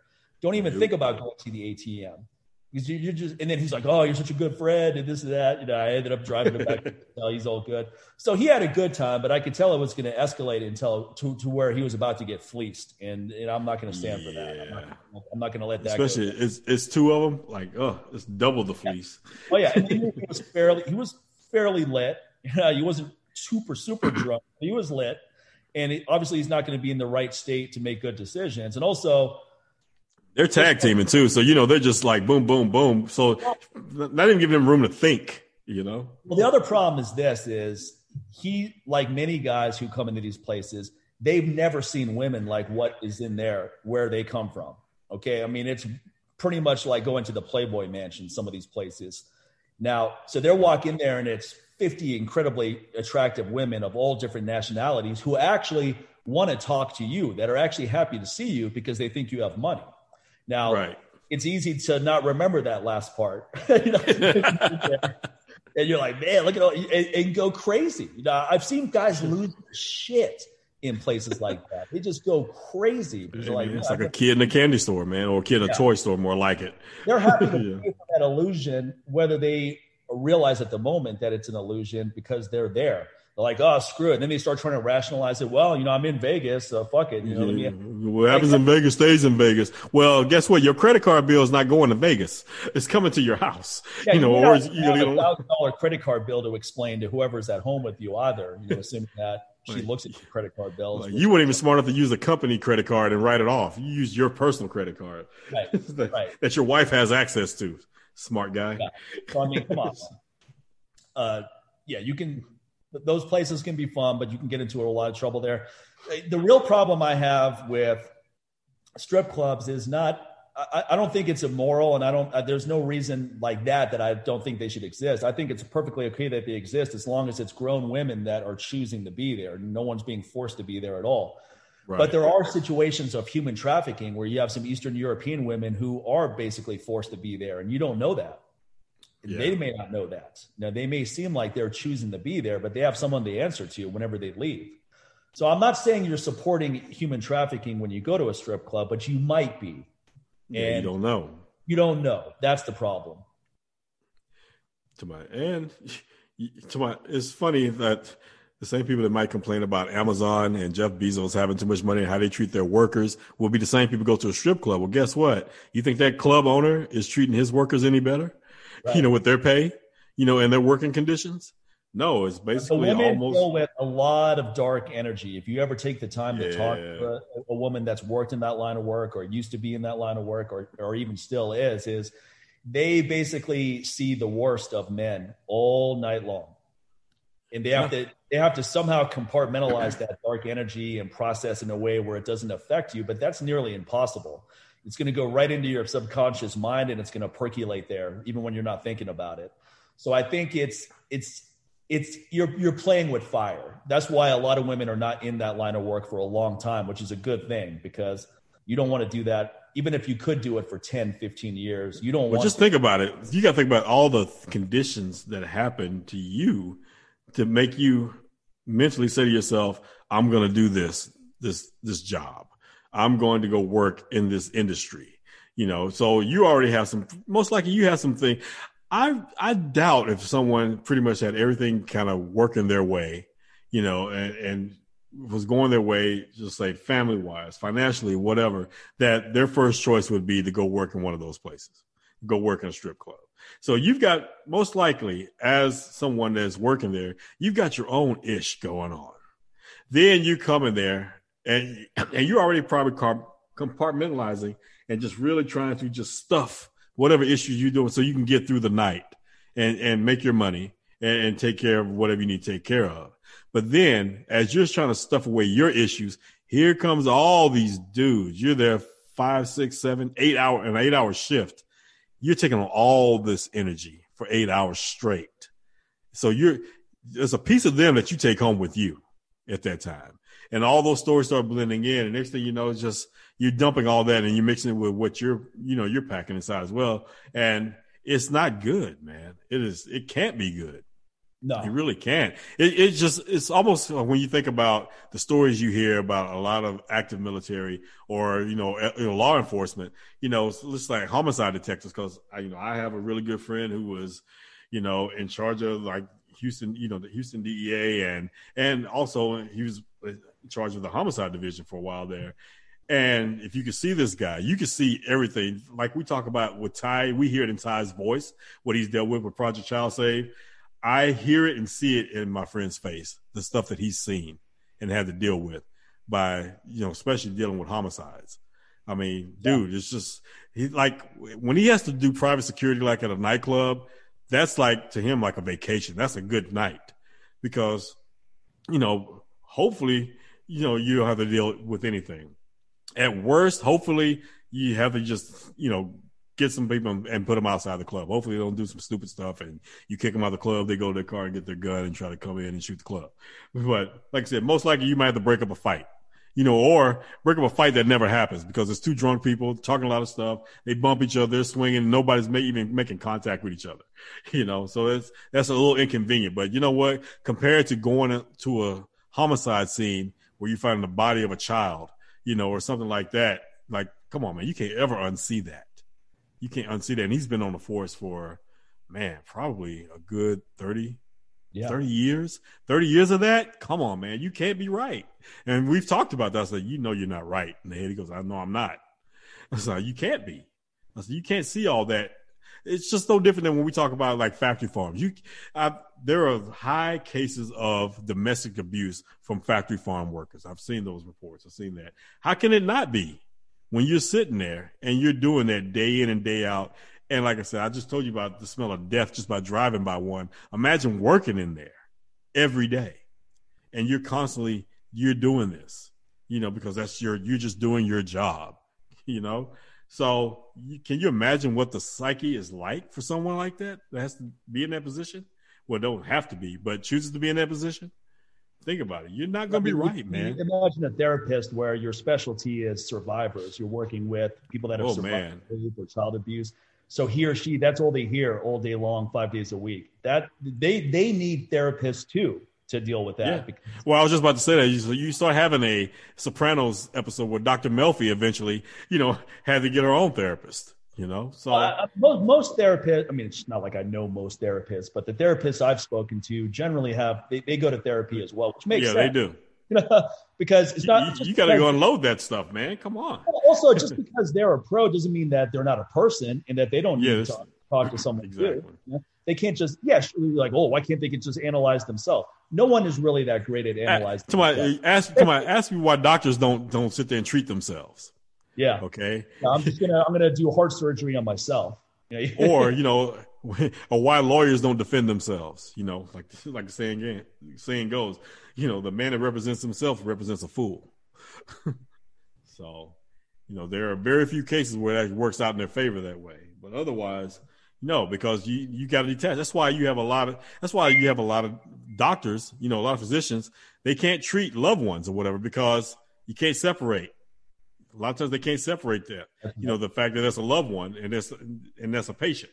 You know, just like you know cops or whatever. Like a lot of times they have to take themselves off a case if they're connected to the person being investigated, whatever. Because again, you get a conflict of interest.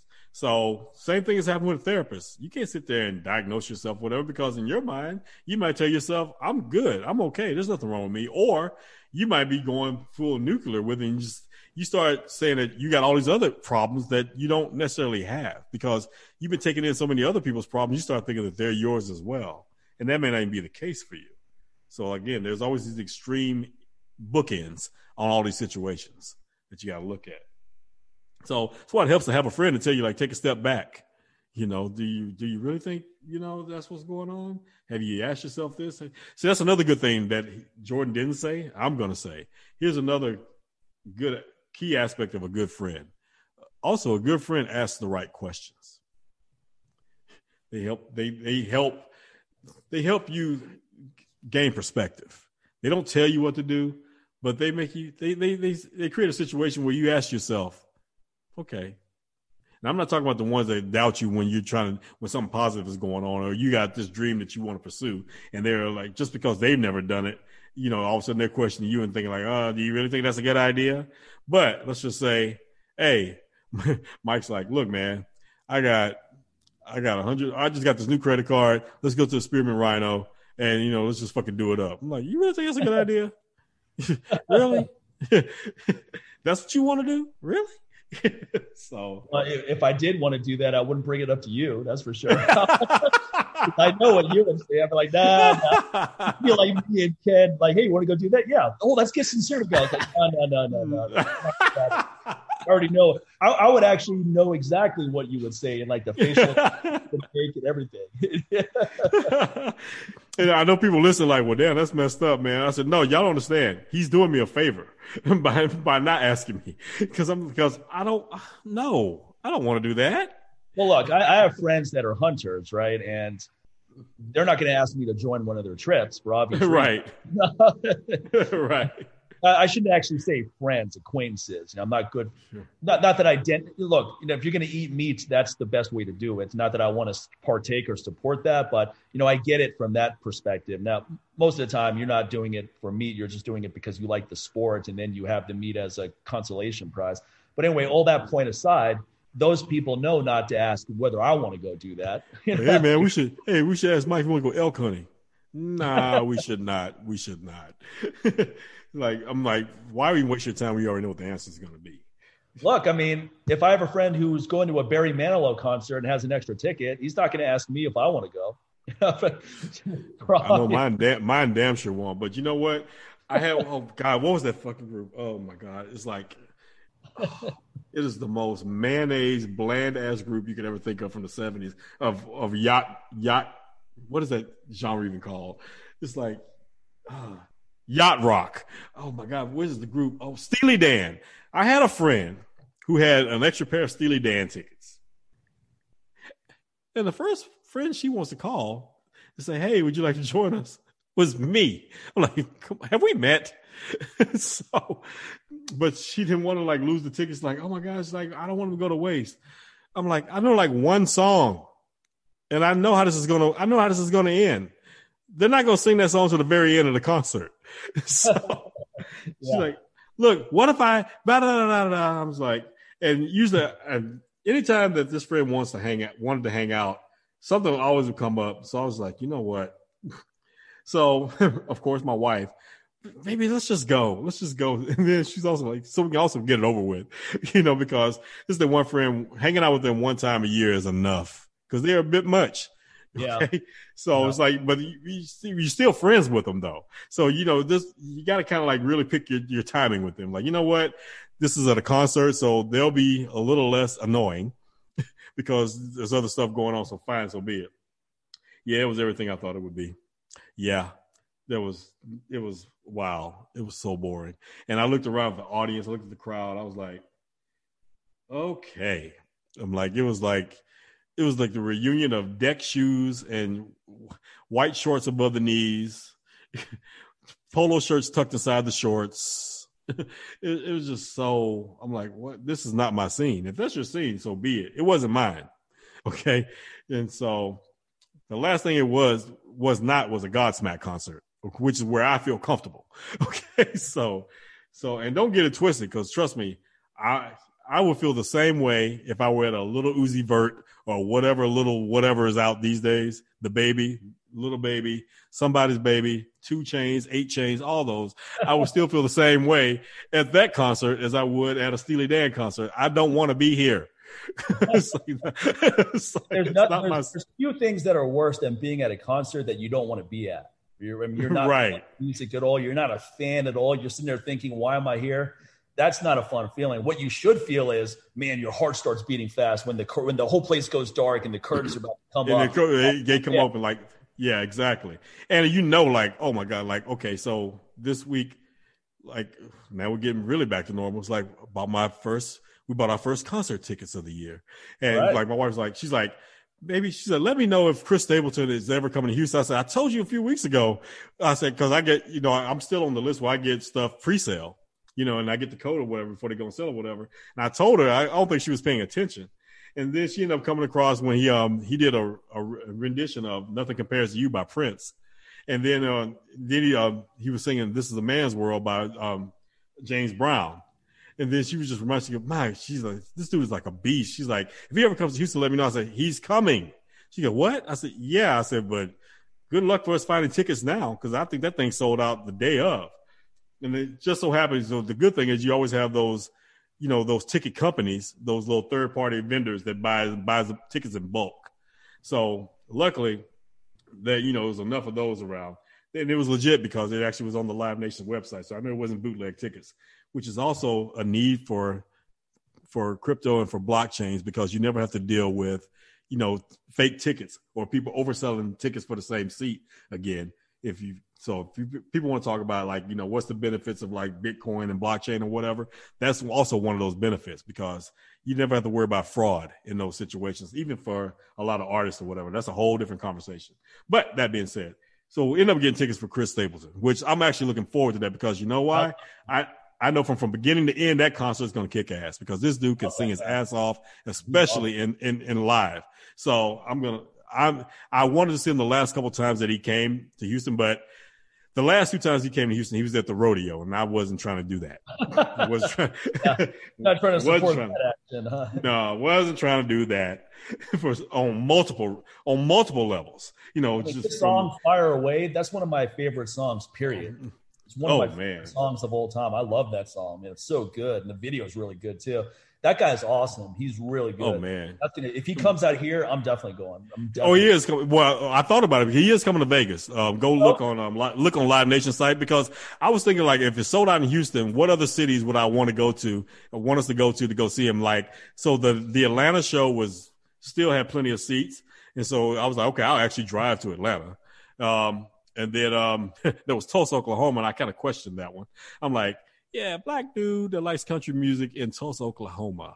Okay, hmm, it's gonna be a little interesting. you know, I, I don't think it's gonna be a, a, very mixed crowd there. Whereas I know it'll be a mixed crowd um, here in Houston because they even play Chris Stapleton on the R&B stations out here. So they even play like you know Tennessee Whiskey was on the like I said the R&B station. So he has a very a big crossover crowd out here. So I saw Vegas and I thought about that. I was like, hmm, okay. And I think that one, it, I don't know if it's going to be a Red Rock. Yeah, it's at the Encore, isn't it? Encore or Wynn? I have to go back and look again because again, I was looking at venues too where he was playing. I'm like, okay, here's the one thing. The the reason why I have a problem with the Houston venues because he's you know he's going to be at an outdoor theater, but it's in November, so I was like, okay, I can handle that. So, because usually all of our concerts happen in the summer, and it is always at the Woodlands, which is outside. I remember the last the last time I saw Lenny Kravitz at the Woodlands. I remember it was so it was Pink opened up for him. By the time Lenny came on, it was so hot the speakers blew out before he even started. it was just that hot. I was like, who thought this was a good idea to have a rock concert in the middle of July in Houston outside? What the hell? and dude was sweating his ass. I'm like, this dude's from New York. He doesn't understand this kind of heat. this is the devil's asshole that we live in. Like, come on, man. Only a certain type of people can actually come out here and survive and do an outdoor concert in the middle of summer. But yeah, man. So yeah, I was looking at that. So I, the venues, I, I remember the venues in Vegas were pretty cool at that time, and I think they're all happening in the fall as well. So yeah, mo- most concerts are being promoted for the fall. For example, Madball and our friends in H2O, Adam Blake. Oh yeah, I just I got a notification they were coming. Um, oh, I can't I wait. Saw- that's gonna be that's gonna be on Fremont Street at I think it's the Fremont Country Club, and it's in the fall. That's gonna be awesome. I'm definitely going to that. And Bryan Adams in the fall. So what most promoters are doing is they are basically covering their bets. They're, they're pushing it out a little bit. You know, yeah, they're, they're, trying to see just in case. Because right now, put it like this: since I'll say since let's say in the very let's say April, the first test of getting back out were Houston and in parts of Florida. So you had the UFC did their live event in Florida, and uh, oh, I'll take it back. No, WWE did um, WrestleMania that was like the first big event that had crowds.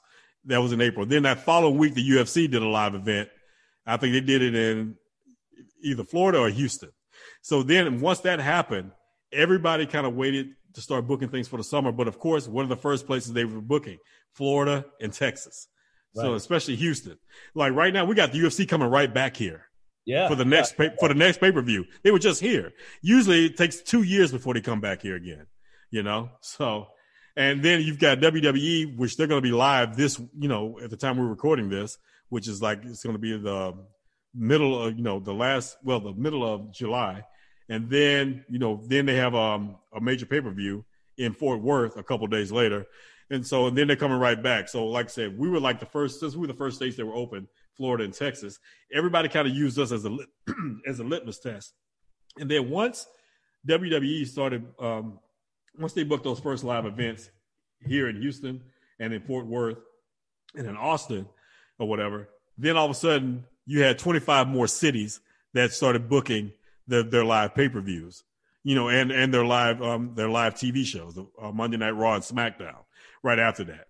So again, like you said, it was kind of like people want to kind of push it out and test it a little bit. And almost everything that's happening in the summer is usually happening right here in Texas and Florida and everybody else around the country is wait until like late August or September. You kind of start doing things.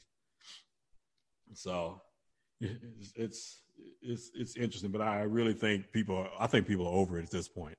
I'm like, now, even I think I think if there's another variant that comes out and it's even worse, I don't think people are going to give a shit at this point.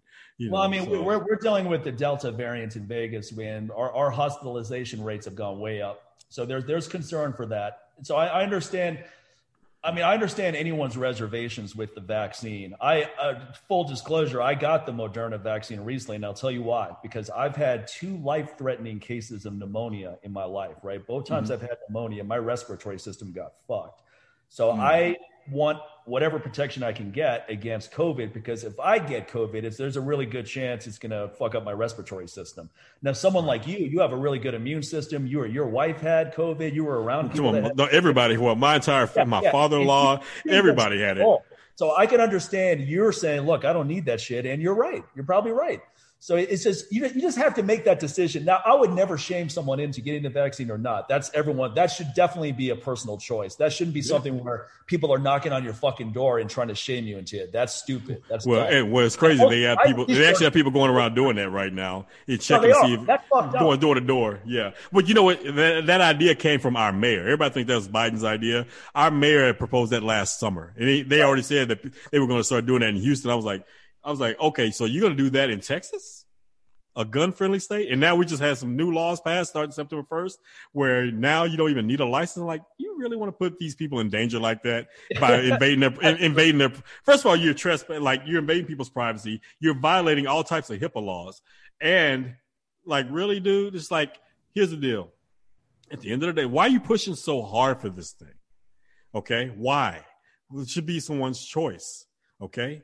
So I, I don't know, man. Just, it should be just, someone's choice. I agree with you. Now, here's the problem, though: the people that are adamantly against it, the majority of those people probably should get the vaccine because they're not healthy at all. They drink too much. They have a shitty diet. They're overweight. But know, guess what? The vaccine is not going to even help them. It's not even going to help them. well, yeah, it's it's that's you know what? If if, if it doesn't help, if it, if there's anyone it's not going to help, it's probably that demographic. Exactly. that's, I'm just that's like, a valid, I'm, a valid point too. You know? I'm just like, dude, it's like, no, they're they're focused on the wrong things. Like, I'm not getting that vaccine. Well, motherfucker, are you going to get a gym membership and use it? Well, that's what I'm saying. You're not going to get the vaccine, which I perfectly understand. Believe me, I was on the fence for a long time. I researched the three options, and out of the three, I felt Moderna was the safest, and and results have shown that to be the case. Johnson and Johnson is definitely not the safest, and Pfizer and Moderna. Pfizer. But but anyway, I, I, look. I got both shots. I didn't have any. I, I didn't have any side effects. The first shot. The second shot, I had a little bit of cold, uh, like this feeling of not cold sweat, but uh, like the chills for a little bit mm. that night. It wasn't that uncomfortable. It was gone the next day. Fatigue for a couple days. That's it.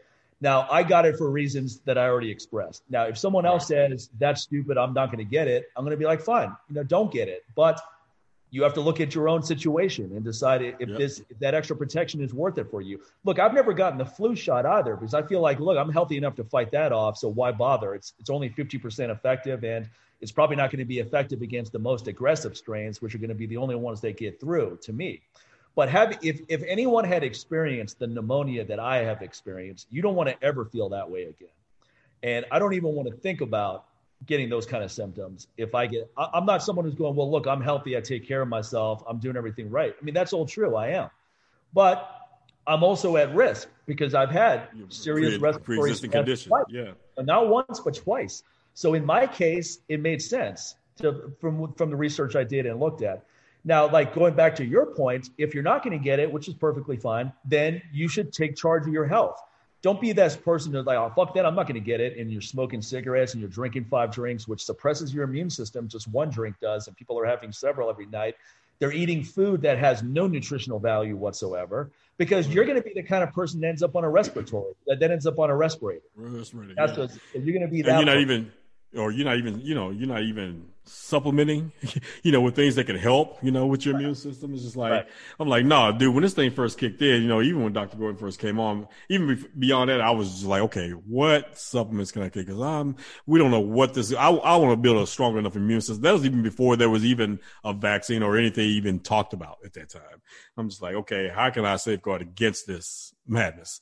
You know, because I'm like I said, I'm like that even when, if I'm going to a kid's party, and there's gonna be a bunch of little kids there, which is germ central. You're like, dude, I'm already kind of preparing myself for that, you know. So even like if it's like one of my nieces and nephews and they're having a birthday party, you know, for the adults there might be alcohol there. I'm not drinking.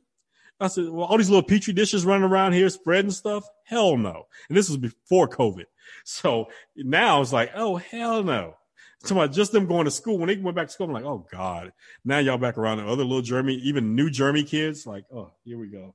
So, yeah, trust me, it's good to have some stuff around, you know, to build your immune system, but all this medicine it at this point. So you definitely want to, like I say, take precautions to, to keep that, keep your immune system strong, you know, and let it do its job, you know. So, but yeah. No, I was to say if, and if, and if for those people who don't want to get the vaccine, let's send it over to India where it actually can be helpful because right there, you have a situation where you've got millions of people on top of each other. And well, on top of that, let's talk about these people who let's say let's talk about the healthy people who who don't necessarily need the vaccine, but they're still going to get it because they're hypochondriacs and they're fearful. You know, like you know, somebody else who really needs that could be using that like, dude, you're you're pretty healthy. You're you're like you're in your yeah, early twenties. Right. there are situations where, like, look, like what India is dealing with, that's a very acute situation. So we don't have time to go. Okay, well, let's let's just do this. Let's see how it plays out. I mean, you're going to have millions of people die by the end of that. So if if if this can mitigate even some of that, that's where it should be sent. Especially if there's a, a vast if there's let's say i don't know 50 million 100 million people here are like look i'm never going to take that so don't bother. It's like okay fine that's your choice. Let's send it over to places where they actually want to take it and where it actually may do some good. And like i said and basically here it's your choice whether you do or you don't. And honestly why why, why does it have to be a big to do when you do or you don't do it? You know, just hey, again, it's a personal choice. It's just like, hey, man, you choose to when you're having sex, you choose to wear a condom, then that's your business. If you don't, hey, right. either you know, you there could be consequences either way. You know, but it's your choice, and I don't need to know. I don't need to know if you strap up because I'm not. And it's 95 percent effective. Then why do you care if someone else is? You're you're good, right? You know, exactly. Using this assumption that it's 95 percent effective. Now, so so that's the other thing too is hmm. If you're if you're good to go, it's kind of like with the masks when people would mask yep. shame people. It's like, look, if you're wearing a mask, you're protected both ways. So what are you worried about? Why do you worry, what are you worried about? on them. You know, I, I, saw a lot of people not wearing masks in certain areas, and I never would have thought of ratting them out or saying anything to them. That's their choice. And also, I was one of those people when uh, like here they had a mask mandate where even if you're outside at a park, we want you to wear a mask. I was like, fuck that. I'm not doing that. I am not doing that. A police officer is going to have to come up to me and tell me that I need to do that or he's going to arrest me because there's no fucking way I'm doing that. It's hot as fuck. It's outside. There's barely anyone near me. I'm not doing it. I go to someone's business where they're going to get fined if I don't wear it. Yeah, I'm going to do it out of respect to their business for sure. I'm not going to try to muscle my way in there. But outside, fuck off time. You know? right. So I think some people just like to get they you know they, this, those same people that love being tattletales in elementary school, you know, they anytime they saw something going down, they couldn't wait to tell the administration. Those people grow up, right? And they still have right. proclivities. So now they're looking for things, and it's not just that. Now, one time we were one time we did a staycation. Carol and I did a staycation. We're gone for two nights, and one of our dogs, Raina, she's she can be very hyper with strangers, and she can be somewhat of an alarmist. She barks a lot and all that. Now, our pet sitter knew how to handle Raina, meaning she could get her outside and get her back inside the house with no problem. And that, that was the only issue I was concerned about. If she's going to bark up a storm a few times during these visits, no big thing. That's just her being her. But one of our fucking neighbors, whose name, if it's not Karen, it should be because that's exactly what she is. She actually had the audacity to come over here and accost my pet sitter, saying, "You know, uh, your this dog is making a big ruckus, and it's it's it's rooms it's it's room for removal or it's a case for removal. I was like i was like i wish i was here. And she came over and said that to me. She would have left crying man. I'd be like fucking I was like look you can send over whoever you want to take my dog but don't send anyone that you want back. You know that's all i'm going to say about that. Someone comes over here and tries to take my dog. I'm not going to be like oh yeah sure. Here she is. Just let me let me go ahead and put her on a leash. Fuck that shit number one, it's not grounds for removal. And number two, it's not that big of a deal. It's not like she was outside barking all night. She was outside for two minutes barking when the when the pet sitter came over to use the bathroom and all that. Then she's back inside the house, not barking. It's not sitting around barking all night inside the house. So just find something better to do at your time. You know, why do you have so much time on your hands that this is what you choose to do with it? This is the same person where if there's a branch from one of our trees growing into her house, she has to report it to the HOA. You know, that kind of mentality. Yeah. A fucking branch. All right. It's organic material. Big deal. But that's what you get. A hoity-toity or a wannabe hoity-toity neighborhood, because frankly, I don't yeah. think people in this neighborhood are wealthy enough to qualify as hoity-toity, but they sure think that's for sure. I was about to pull the race card. Too. Uh, uh, you know what? I haven't pulled the race card yet, but I'm going to at some point. I, just for fun, just for fun. because they don't know what I am, and even like, look, it, it, would be funny if I said, "Look, you know, why you guys harassing us? Because me and my wife are black." Now they're gonna look at me and say, "Or oh, you're not black," and then I could be like, "Oh, really? I'm not black, huh?" I'm not black enough. you know, it's like, what are you trying to say? I'm lying. Yeah, you can get My friend Jarvis, who, who I would count as one of my few friends on this list, you know, he's a black guy police officer in my old neighborhood. Now, when he first bought his house, you know, he moved in. He got a letter from the HOA over something, and just for fun, he called them up and he's like, "Why are you sending me this letter? Because I'm black?" you know. And, and, the lady on the other end is like, "No, no, no, no, no, no, no," stuttering. I thought that was hilarious, man. Just having some fun with that shit. Oh, you know what? People like, you shouldn't use the race card. It's like, yeah, you should. If you're dealing with the HOA, you should use it all day long. You shouldn't hesitate, okay? Because nothing will get someone to back the fuck off faster than that. Yeah, they're like, we don't want those kind of problems.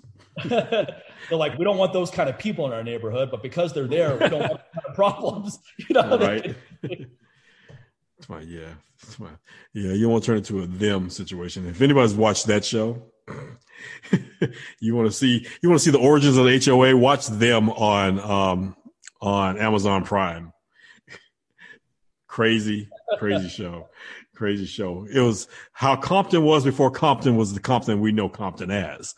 okay, so so yeah, there's some research for you. There's some homework. Go watch them, and then take a look at your HOA and re- and ask yourself, are you becoming one of them? Okay. Yeah. First of all, let me tell you what I am. I'm, when I'm inside my house, I'm not looking out the window at anything my neighbors are doing. All right. Because I don't care what they're doing unless I feel like, you know, I hear someone get shot or something. I'm like, all right, I better, I better call the police and, you know, see what's going on over here. But besides that, mm. if someone's out there and they seem like they're in distress, yeah, sure, I'm going to be concerned because I don't want to hear people in distress when I can help them out. But besides that, I mind my own business. Like like you said, your golden rules: mind your own business and don't be a dick. Now, those are right. pretty good rules to follow you know, at all times. You, know, you can't go wrong following those two rules. You know, exactly. And add the third one on, and don't send anyone a pic of your dick neither. Right? That's a good add-on. You know? uh, so, so very good accessory accessory to have right there. Like, yeah, come on, no dick pics. ever, ever, ever. Even if it is solicited, don't don't don't entertain them. It's a setup. You don't you don't want pictures of your dick out there in cyberspace. No, no, because once it gets out there, it's never coming back. It's yeah. out there, dude. Do you, do you, really want your dick just to be out there? I like, like, ir- I like irresponsibly. That, I like that that post you said about I'm pretty sure you said it to me about, hey, look, guys, you guys are ruining dick scarcity. You know, there's too yes. much dick out there circulating. The value is going down, man. Causing inflation. it's like the supply and demand. It's like it's, it's too many. It's too much. It's too many dicks on the market right now. The value is so down right now. Ugh, stop. Well, you know, thing up or some women, unfortunately, are taking a page from these guys and sending unsolicited snatch pics. Now that that may sound like something fun to receive, but having been on the receiving end of that a few times, it's not fun. it's like whoa, whoa, whoa, whoa, what, uh, what the fuck? usually, usually a snatch given a picture of a snatch being sent out freely like that is probably not one you would have requested in the first place. Okay? Well, it's just kind of weird that that's what someone leads with. It's like, okay, well, where do we go from here? You know. well, now someone, well, that just happened. Now what? I mean, I mean, we should at least build up to this. But, you know, I like a oh. nice build up. Okay. Or, or more like, oh, that's what we're doing now. That's what we're doing. That's what this come down to. like save save that for your OnlyFans page. I mean, all right. Get, Come on, your only fan. Okay, at this point. watching this ABC special on OnlyFans, and it was profiling a couple different people. One guy was basically a bodybuilder type dude. He actually films his entire workouts, and people pay to watch it, either live or yeah. on demand. And then and then he sends these homoerotic type pictures as well right? Where he's not showing his junk, but he's as close as he can be to doing so. And this right. guy makes pretty good money doing that. Now, obviously, the women who were doing it were making a ton of money. I, I would I would imagine the, the the top earners on OnlyFans are women, which should be obvious. Yeah. Because most of the guys paying to be on OnlyFans are probably guys, you know, not a bunch of women. Even with the guys that are putting up their photos, or especially. now, this one lady, she started off with just a picture of her ass and she she got a lot she made a couple hundred bucks so she's like oh fuck it. You know it started escalating from there. It got right. to the point where now she's filming sex with her boyfriend. She filmed a fucking threesome with her boyfriend and i was like oh boy you know there's no there's no bottom of the barrel to where this can go. You know who knows what's next? Next could be her taking a shit you know or taking a shit on someone pissing there's on a mar- there's a market out there for there's a fetish yeah, out there for everyone because she's getting Everyone. comfortable, right? Like she wouldn't have been comfortable posting a, a, a, video of a threesome right out of the gate, but she was comfortable posting a picture of her ass without her face. And then it escalated from there. Now, I'm not saying any of this is right or wrong, but what I am saying is that you're dealing with dark energy, negative energy, and you're you're humiliating yourself to make money. Those are just facts. Now, that's your choice to do so, but let's call it what it is. You, you deal with people who like pretty much a not well, basically, whatever it is that they're asked for is never going to be enough. They're insatiable. So even if you just get to the point like, okay, we're ending with just a threesome with the boyfriend, they're going to always, in order to keep those fans and to keep that income, you know, because you fall into that trap now, you're going to always have to up the ante to keep them interested. Otherwise, they're going to get bored and they're going to go and, oh, well, so and so does that too. And uh, at least they're new. I've, I haven't seen them before and blah, blah, blah. You know, oh, wait, wait, wait, wait, wait, wait. I have a, I have a goat skull over here. Goat skull. Wait, what are we talking about? you know, I'm intrigued, you know, because these people are already weird. They're like, wait, what are you going to do with that? You know, and so they go there and then you just constantly, you got to keep up in the ante, you know, eventually until you have nothing left besides unless you're about to go into full full snuff mode, you know, and then you can't do that on OnlyFans. Yeah, I mean, OnlyFans was good for a lot of strippers during the shutdown, the pandemic. Yeah, because it was a way for them to parlay that skill set into something else. They, some, some, of them are still doing it. They're, they're like, you know, yeah. I'm not going back. I can just film myself doing whatever in my bedroom. And, that's that's better than being with safer. Hands all over me at a club. Right. They can do it in the privacy of their home, and then they decide how much they want to reveal, what they want to do. Yep. You know, no one's forcing them to do any of this stuff. They're deciding whether what they're comfortable with, and that, and that's someone's choice, man. You know, I, I, never tell people what what they should or shouldn't do as long as they're not hurting other people and animals. You know, yeah, no, no kids, no yeah, forcing no other, no, don't forcing adults and leave animals out of it. You just no, no, no, one forced. Period. Especially consenting kids. adults. No animals being harmed. No kids being harmed. No one being harmed. Period fine. You know, go do your thing. I don't care. None of my business, you know? Yeah, exactly. It's none of my business. And if I get you to stop doing it, so what? You know, what's that doing? Right. I mean, there'll be another one after you. Just because you choose to stop, somebody else will do it. No, there are people that are genuinely in need of help and they're asking for it. I rather focus on those people, such as this orphanage in Uganda. And we got Patrick is a young guy, he's 26 years old. He started this orphanage. He actually started taking care of orphans when he was 18 because he's an orphan himself. And he's just a very selfless guy with a great heart, golden heart. So he's taking care of 18 kids, relying on donations, and they're looking to do to, to provide the most what we would think simplistic of necessities, such as clean water, which a lot of us take for granted. So they needed to raise money to build a well. Long story short, we did a GoFundMe page. We raised that money in a couple days. You donated sincere. I donated. A lot of people we know that are great people donated. Yep. One guy in particular, I want to give a shout out to Tim Backman, and he's one of my clients and friends, customers. I've known this guy for a long time. Great guy. And he donated $4,000. Wow. Put us way over that $6,000 mark. Wow. So not only is that more than enough to cover the well, it's going to go to food to help give these kids food, to get more clothes in their back, to develop this orphanage, to modernize it, because that's something else Patrick's trying to do, where they modernize this whole orphanage, where it's a really nice place to stay, and the kids are safe, and they're able to have access to school and stuff like that.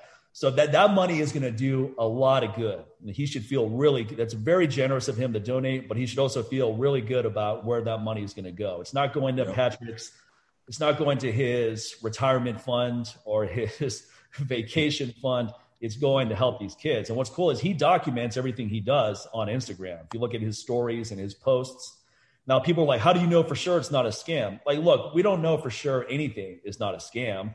You know, we don't know for sure that that Ty Ritter and his team go out there and do what they say they do, rescuing kids but it's highly likely that they do none of us have been on that mission. So we don't know for sure. But if you listen to him talk on any of the episodes we've done with him, he's either the best liar of all time or he's genuinely doing what he's doing. You know, I prefer to believe the latter because you can hear it in his voice. Melia Kaplan, same thing. Look, look, we don't know for sure the pilot on the plane is mentally sound. We have to have a level of trust, though, you know, when we do certain things in life. Right. Making sure you don't have a Denzel from that movie Flight. I guarantee sure. you, all of us have been on a look, especially as many times as I've been on a plane. they've been sleep deprived or maybe a little hungover from the night before. All those times, there was one time where the pilot was questionable whether he or she was going to get us to our destination was up for debate. I guarantee you, at least once that's happened. I guarantee you that where we need to get to. yeah. Exactly. We can thank autopilot, you know, for getting us there. so, so yeah, man. Something about that trust. Yeah. so that we're not even thinking about it. I think, yeah, I man. Think if I posted some of the message exchanges that Patrick and I had, and I did that not to pat myself on the back, like, oh, what a great guy Mike is helping this out. I wanted people to see his sincerity. social proof. Yeah, yeah, social proof. Like I said, he could be full of shit too. Look, I mean, good hustlers are they're good for a reason. You don't know they're hustling you. That's what makes them good right. hustlers. But I think this is I, this I think this is a situation where we can rest easy, knowing that we're doing some good. And if it turns out that we're not, I will personally get on a plane and go to Uganda and beat and whoop his ass. I will personally do that, and I will document it. I will film it. oh man, I hey, I don't want you to end up in a Ugandan prison, man. That no, does not no. sound like a that is that does not sound like a good vacation. no, no, no, no. no. Ending up in any African prison does not sound like a good time. No, definitely not. Especially with all that's going on over there right now. But I mean, when, when you look at someone like Ty Ritter's history, this is a field he's been in for a long time. He wrote that book about educating parents yeah. on yeah my, my body's my own their yeah. kids from traffickers yeah my yeah. what's called my body my my body's my own my body's my own. That's right. Okay. Yeah. I've, I've read that book. It's a dark read but it's yeah it's, yeah, it's dark. But it's one of those books you read once. It's not it's not it's not a book that a con artist is going to put together because it takes way too much time and you have to know a lot about what goes on here to be able to put together a book like that.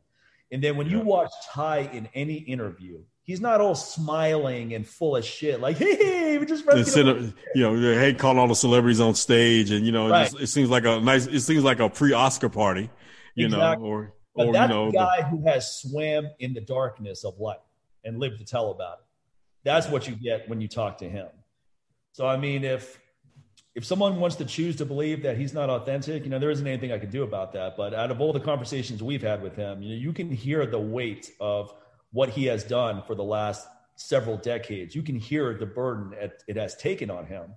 And when you talk to Melia Kaplan, you can hear the passion in her voice. You know, that shit's not fabricated. You know, that's not something where she's going into character. You can see it. Right. You know, when I, the first time I met her, I knew this lady was legit. I was like, this lady's definitely legit. And if she isn't, she's either the best liar. She should be an actress because she would. Yeah, be so uh, she missed her calling. You know? Yeah, she would be an Academy Award winning actress. Now, she's a guy who saw a pit bull getting beat, and she jumped out of her car on fucking Lincoln Boulevard in Santa Monica, pushed this guy out of the way, grabbed the dog, took off. You know, that's who she is. That's what she's dedicated to doing. She's not someone who's like, oh, this is terrible. You know, let me call somebody and report this her instinct was, I need to go save that dog from the harm that's being inflicted on him right now. And she did. So, I mean, those are the kind of people I want to support. And fortunately, there's people like that out there. They're not always easy to find. That's why when I find them, I let everybody know. You and celebrate them. A lot of people trust me. So they're going, well, look, if Mike says this is legit, then it's got to be. You know, a lot of people put their, and I don't take that kind of trust lightly either, which is why I don't just recommend everything that I donate to. I have to do my due diligence and make sure it's on the level before I spread anything out there. Mm-hmm. So perfect. So yeah, definitely go check out Patrick's page. Um, I'm gonna let you say the IG page this time, so I don't butcher it up. well, let me find it first because it's, not, it's definitely not something that's burned in my memory. It's a mouthful. okay, here we go. Patrick cares kids home. Now, some of the some of the so, exchanges we've had are funny because let me see if I can find one because his English is not perfect. So look at it like this, people. So since you can't put a comma in, you know, an IG handle, so it's Patrick Cares. Patrick Cares is the name of the kid's home. Okay. Now here's a funny exchange when actually when we were up to 3600 bucks, I said, "Hey, good morning. We're up to 3600 bucks." I see my customer and friend Tim Backman donated 2 grand. He ended up donating another $2,000 as if that wasn't enough a few days later. So very very nice. generous. His daughter's awesome too. When his daughter was 11 years old, she had a birthday party. And when people asked her what she wanted for gifts, she said she wanted people to make a donation so that she could donate it all to the elephant sanctuary to help elephants. Now, that's the awesome. kind of that, that she had at 11 years old. And that obviously drips down from the top because her father's a yeah. great, very generous. Now, what, here's what Patrick said. Oh, thank you, brother, for your kindness, and call always when we need you. I thought I thought that was her. Hey, when we need you, make sure to call us. uh, obviously, there's a little bit of lost in translation there. Yeah, but uh, he was. This guy's just on cloud nine, man. He was so happy. He said he can't stop crying. He's he. This is amazing. What everyone's doing to help out, and so I mean, everyone who made a donation that listens, thanks a lot. I don't. I don't care if you donated five thousand bucks. You did. I mean, five bucks. Five. I saw one exactly. person donate five bucks. I was going great. You didn't have yes. to do it. You could have just looked at this and just kept it moving. But look, I mean, if a thousand people donated five bucks, then someone like Tim wouldn't mm-hmm. have felt compelled to donate two thousand bucks. So it's yeah. a lot of people can do a little bit, but when a lot of people don't do a little bit, it's nice to see a few people really stepping up. and that's what we saw here, especially in Tim's case. But it was awesome, man. We got we got the goal. We got over that. These kids are being helped. The well's going to be built. There'll be updates on his Instagram page he he asked me to tell everyone to make sure that they follow him on Instagram so that they can see all the updates as they materialize. Yeah. yeah, folks, make sure you go check that out. Still not too late to donate. And just see, just take a look at all the pictures, man, and look at all the good that he's doing. So you're not just gonna be sitting in the middle of Uganda. You're not gonna sit in the middle of Uganda staging photos like that, okay?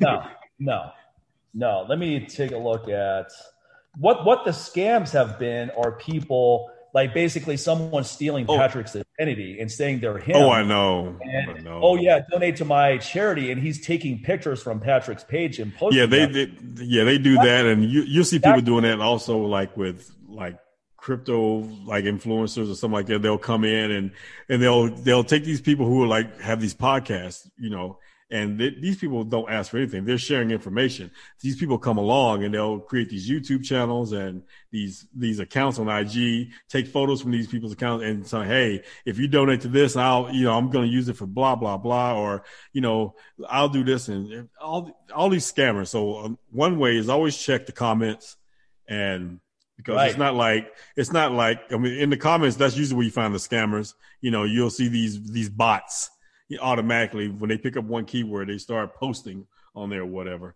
But another thing is when you actually go to, you see these other accounts. I mean, just look at them, man. Sometimes look at their follow count. Can usually tell you everything you need to know. If they're following like 25,000 people and they only have three followers, that's a scam. yeah. That, yeah. That's, that's unbalanced. That's very unbalanced. Okay. Um, and then let's just say you know, you sit there, they have an account and they only have like 12 pictures on there. and then, but then you see another account with the same 12 pictures, but th- that account has about 400 pictures. I'm pretty sure the one with 400 pictures is the one that's legit. Okay. And then they haven't made an update in three months. Exactly. Oh, and, and also, you that don't use Instagram, which is probably a good percentage of people, friends of pcu.com. Friends of pcu.com that gets you to Patrick's website. I think the GoFundMe page has been discontinued now because they want to take the funds and put it right into the well. So that I don't think you can right. donate there anymore. But you can donate to this website if you want to help get food for the kids, help them with clothes. And honestly, if, if you donate if you donate 10, 25 bucks a month, that, that actually goes a long way in that part of the country. That feeds a bunch of oh, kids. Yeah. So don't feel like you have to break the bank, like, oh, you know, I want to donate 500 bucks, but I don't have it. That's okay. You don't have to donate that much. Donate $5. Donate something that you're not going to miss, that's not going to stress you out or put, or, or, or maybe, maybe you're put dealing with financial stress now and it's going to, this is just going to be one more thing that you're stressed out about. Look, don't do that. You know, don't put yourself in a bad situation to make a donation. But if you can donate $5, $10, that goes a long way, especially if you're yeah. doing it every month. Exactly. So don't shortchange yourself. So, yeah, I think it's a good place to wrap this up, man. I think so. On that, positive, on that positive note. So we talked about friends and talked about a new friend who's doing a lot for some kids who probably look at him as being their friend for life for the things that he's well, doing. I want to have him on the show and he wants to come oh. on. So we just got to. Oh, that'd be great.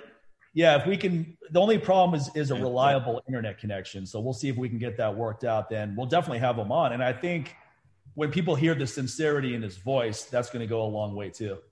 Yeah, big time, big time. All right, all right, folks. There you have it. So make sure you keep sharing these episodes and keep subscribing and liking and all that good stuff. And then uh, what we're gonna do, we'll catch you on the next episode. So, all right, folks. Take care, everybody. Take care.